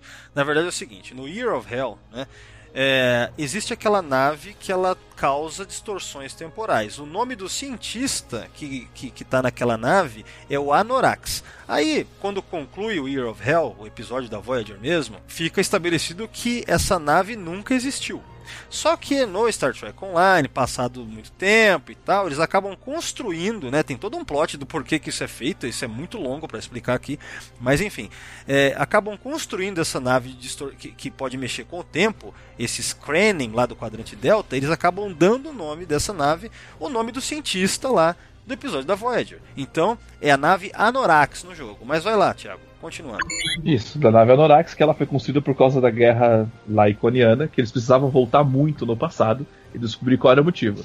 E beleza, essa nave foi, é, essa nave foi construída ficou lá. Iconiana, mas... sério? Ó, ó, ó, ó, não, não, não, não. Ó, o Fernando então, é um desses ouvintes, tipo, ai, eu não jogo, eu não vou ouvir o podcast. Olha aí, eu nem sabia. Eu escutei porra. uns dois podcasts sobre esse TO, só que você fez uns cinco, velho. Não, cinco nada, oito. Já tá no oitavo já. Porra, pra você ver, eu assisti, eu escutei um monte, mas peraí, ai, né?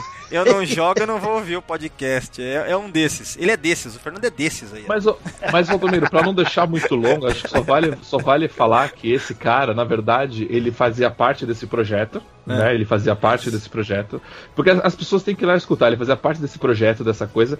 E ele, de, tendo algumas incursões com a nave, ele descobre que a família dele por causa de quando a nave foi construída tudo, a família dele não, não existe. Que aí você lembra do motivo que a gente falou que eu até zoei a sua cara? que na verdade ele descobre que a família dele, tipo a mulher grávida, não existem mais. Sim, sim. E isso faz a grande motivação dele de voltar do tempo e começar a destruir todos esses pontos chaves da federação para a esposa dele, né, existir junto com o filho dele. Tudo tô falando, ele tem que escutar nunca é consegue, grande. Ele nunca consegue arrumar o tempo, por, eu acho que é por causa do cabelo da mulher que tava lá presa não, não, naquela não, coisa. Não, não, Fernando, não é esse cara, é outro cara. Esse que você tá falando Ah, é, o- outro então não. é, é outro Krenim, porque aquele cara era um Krenim. Então, esse que o, o- Sim.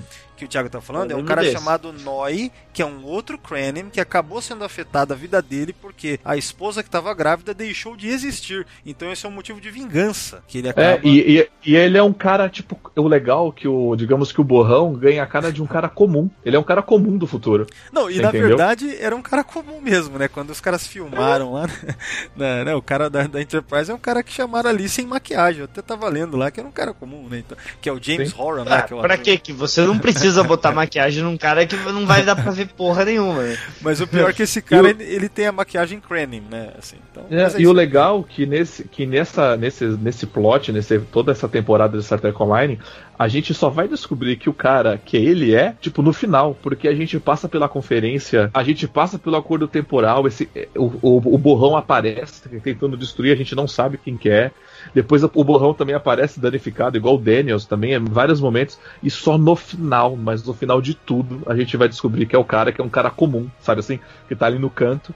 E a gente só vai descobrir que ele é o início dele, porque a gente, digamos, que a gente dá o start nele, né? Então, assim, vale a pena escutar Star Trek Online, porque de repente o Filter Guys é um cara comum, que só tá querendo vingança porque mudou lá o tempo e a esposa grávida não nasce. Não, Não, é, existe que, é mais. que assim, esse resumão é um resumão do caramba, mas é o que dá pra fazer agora. Mas, cara. Porque são quatro horas, são quatro horas de, de podcast, cara. Não, e, não, e- e na verdade, a, a gente fez um resumo no podcast também. Também um resumo ali. Porque se o cara que tá jogando tem muita coisa que, que não dá pra gente ficar falando, porque, cara, é, não é uma descrição passo a passo do jogo, tanto assim também, né? Então, é, é muito interessante porque o roteiro é muito fechado. Os roteiros de Star Trek Online, eles são bem fechados, bem, bem amarrados, né? Eles têm uma preocupação. Eles sim são, são os reais representantes da, da continuação São. do cânone mesmo da, da franquia, né? Pena que não é cânone, cânone considerado canônico, mas se for ver pelo que é feito ali, é incrível, né? Então, É. e- é, tá aí, né? É, o Future Guy tem essa tem esse trabalho feito para o Star Trek Online. Então vale a pena. Quem joga já tá ligado. Quem não joga, mas quer saber como que, que como que é isso de maneira geral, ouçam os podcasts que a gente fez, tá? Não fiquem que nem o Fernando aí, entendeu? Meu Deus do céu, cara. Porque Não, vale a pena ser quietinho. escutada. É Fernando, lembra, lembra que o Picard vai. Lembra que o Picard vai para um, pra Ryza e lá ele descobre um equipamento que tem os caras observando ele, lembra? Lembro perfeitamente. Se eu te É, falar- Captain's Holiday. Se eu te falar que Star Trek Online fez. Juntou essa história com o borrão. Não, e não só isso. Essa história, Fernando, está conectada com aquele cara do episódio Future Tense, que é aquele corpo lá alienígena que tá naquela nave meio Doctor Who, entendeu? E, meu, é, é- é gente, incrível. Eu já não tenho muito tempo na minha vida pra nada. Se eu começar a ver Star Trek Online, eu vou querer jogar. Se eu for jogar, vai acabar a minha vida. E o que, que você faz da eu meia... já não tenho. E o que, que você faz da meia-noite às seis da manhã? Diz aí. Sacanagem. Eu sei que Eu edito pega. vídeo, eu edito vídeo. Ai,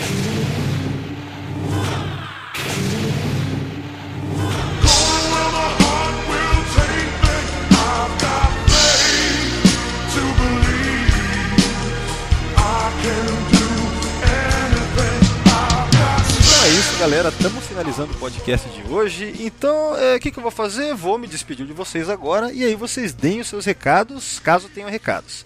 Bom, vamos lá. Em primeiro lugar, o Fernando. Cara, valeu pela participação mais uma vez. Dá o seu recado e até a próxima. É isso aí, galera. Valeu. Adoro estar aqui no Sessão 31. Só pra vocês saberem, quando a gente faz esses negócios tipo bar do Quarks lá que o Thiago fez, se você for, você vai ver isso ao vivo acontecendo, só que com cerveja. Porque é o do que a gente fala. Minha namorada fica puta da vida quando a gente se reúne, porque ela fala, ah, lá vão eles ficar metendo pau em Discovery e falando Jornada dos Estrelas. Ela não aguenta mais. que a gente não sabe ter outro assunto. Então, né, se vocês ficarem sabendo de algum outro Quarks Bar ou encontro que estaremos sentados em algum lugar bebendo, e venha participar com a gente dessa discussão. É isso aí. Bem, galera, já está à venda os ingressos para o René Aubergenois, nosso amigo Odo, que vai vir para o Brasil em agosto. Então, não bobeia. Os, ingre- os melhores ingressos, os melhores lugares estão indo. Eu achava que só ia os lugares baratos primeiro, mas não. É os, é os lugares mais caros que estão indo embora. Então vamos lá, vamos, vamos ajudar a trazer de novo um ator aí de fora pro Brasil. E também já aproveitar para falar, não sei se vocês sabem, mas na TrekkerCon vai ter uma sessão 31 ao vivo. Cara, eu fiquei Eu- sabendo disso na divulgação. Você ficou Falei, sabendo? Nossa, que que é isso? O cara nem me consulta. Caramba, a gente conversou com você sim, você não lembra? Você falou que adorou a ideia, seu bêbado. Não, eu falei que não gostei. Falei, não, não vai rolar não. Eu acho que eu, eu acho que eu, eu acho que eu neguei isso aí, não foi? Não foi uma parada. Não, não, você concordou, só que você não vai fazer um podcast por sessão 31. Você vai gravar lá pra, um podcast pra TrekkerCon pra TrekkerCon, você entendeu? Então, né? Eu tava até pensando que eu podia gravar podcast mesmo, né? Porque daí é um trabalho a menos, né? Junta as duas coisas. Você falou que, que a, que a- não sabia se a Roberta ia conseguir participar. É, fica difícil. Mas vamos ver. Porque até lá dá pra inventar alguma coisa aí. Interessante. Então é isso aí, né? Eu fico sabendo na hora que sai o vídeo, né? Isso que é foda, né, cara? A gente já tá tão brother, a gente já tá tão brother que foda-se, você vai fazer, puta acabou. Caramba, né? E fica ligado, porque nós três conversamos sobre várias coisas que a gente às vezes consegue fazer, às vezes não. Então fica ligado aí em tudo que a gente tá fazendo. Dá uma olhada lá no canal do Nova Frota. Eu tô falando mais do que Joas Estrelas. Eu falo sobre outras séries, outros filmes. E é isso aí. Legal, então é isso aí, valeu Fernando. E agora você, Thiago, vai lá, cara. Um grande abraço, obrigado e até a próxima. Cara, eu que agradeço por participar mais uma vez aqui do Sessão 31. É, adoro fa- falar desses temas que não são de episódios, são coisas forever, foda-se, né? Até quero falar demais. Não esqueça de curtir a página Diário do Capitão em todas as redes sociais. Como o Fernando falou, vai rolar a TrekkerCon no dia 29 de setembro. Não se esqueçam, hein? Dia 29 de setembro. TrekkerCon, olha, é TrekkerCon, tá? Não é ao contrário, tá? É TrekkerCon organizado pelo Diário do Capitão. Ouviu? Diário Eu entendi do a Capitão. referência. Você entendeu? E lá nós vamos realmente ter uma verdadeira união tracker, mantendo o padrão do ano passado, com o Trek Brasilis apoiando a gente, Sessão 31, Nova Frota junto com a gente, o TNT também participando. Então, assim, olha quanta gente está participando dessa. Oi? TNN? É, T... desculpa. É, o TNN participando, pra você, tipo, olha quantas pessoas estão junto trabalhando pro evento grande acontecer. Olha é isso, só. senhoras e senhores. Muito obrigado. Então, até a próxima e engage. Bom, é isso aí. E antes de finalizar, eu quero também dar o meu recado. Então, acompanhem o Sessão 31, pessoal, nas redes sociais.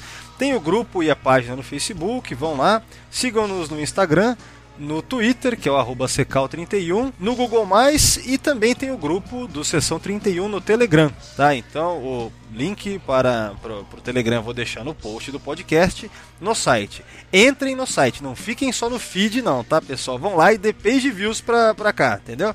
E é isso. E me diz, eu posso falar vida longa e próspera e fazer a mãozinha do Spock que o Thiago não gosta? Pra todo mundo saber o que eu tô fazendo? Pra todo mundo saber que é tracker, né? Porque tracker tem que fazer a mãozinha. Se não fizer a mãozinha. Ai, me, Não é. Como é que é? Não, O cara não é o vida longa e próspera, é a mãozinha. A mãozinha do, do Doutor Spock, a mãozinha do Doutor Spock. Mas é isso aí, pessoal. Obrigado a todos que estão ouvindo e. Vamos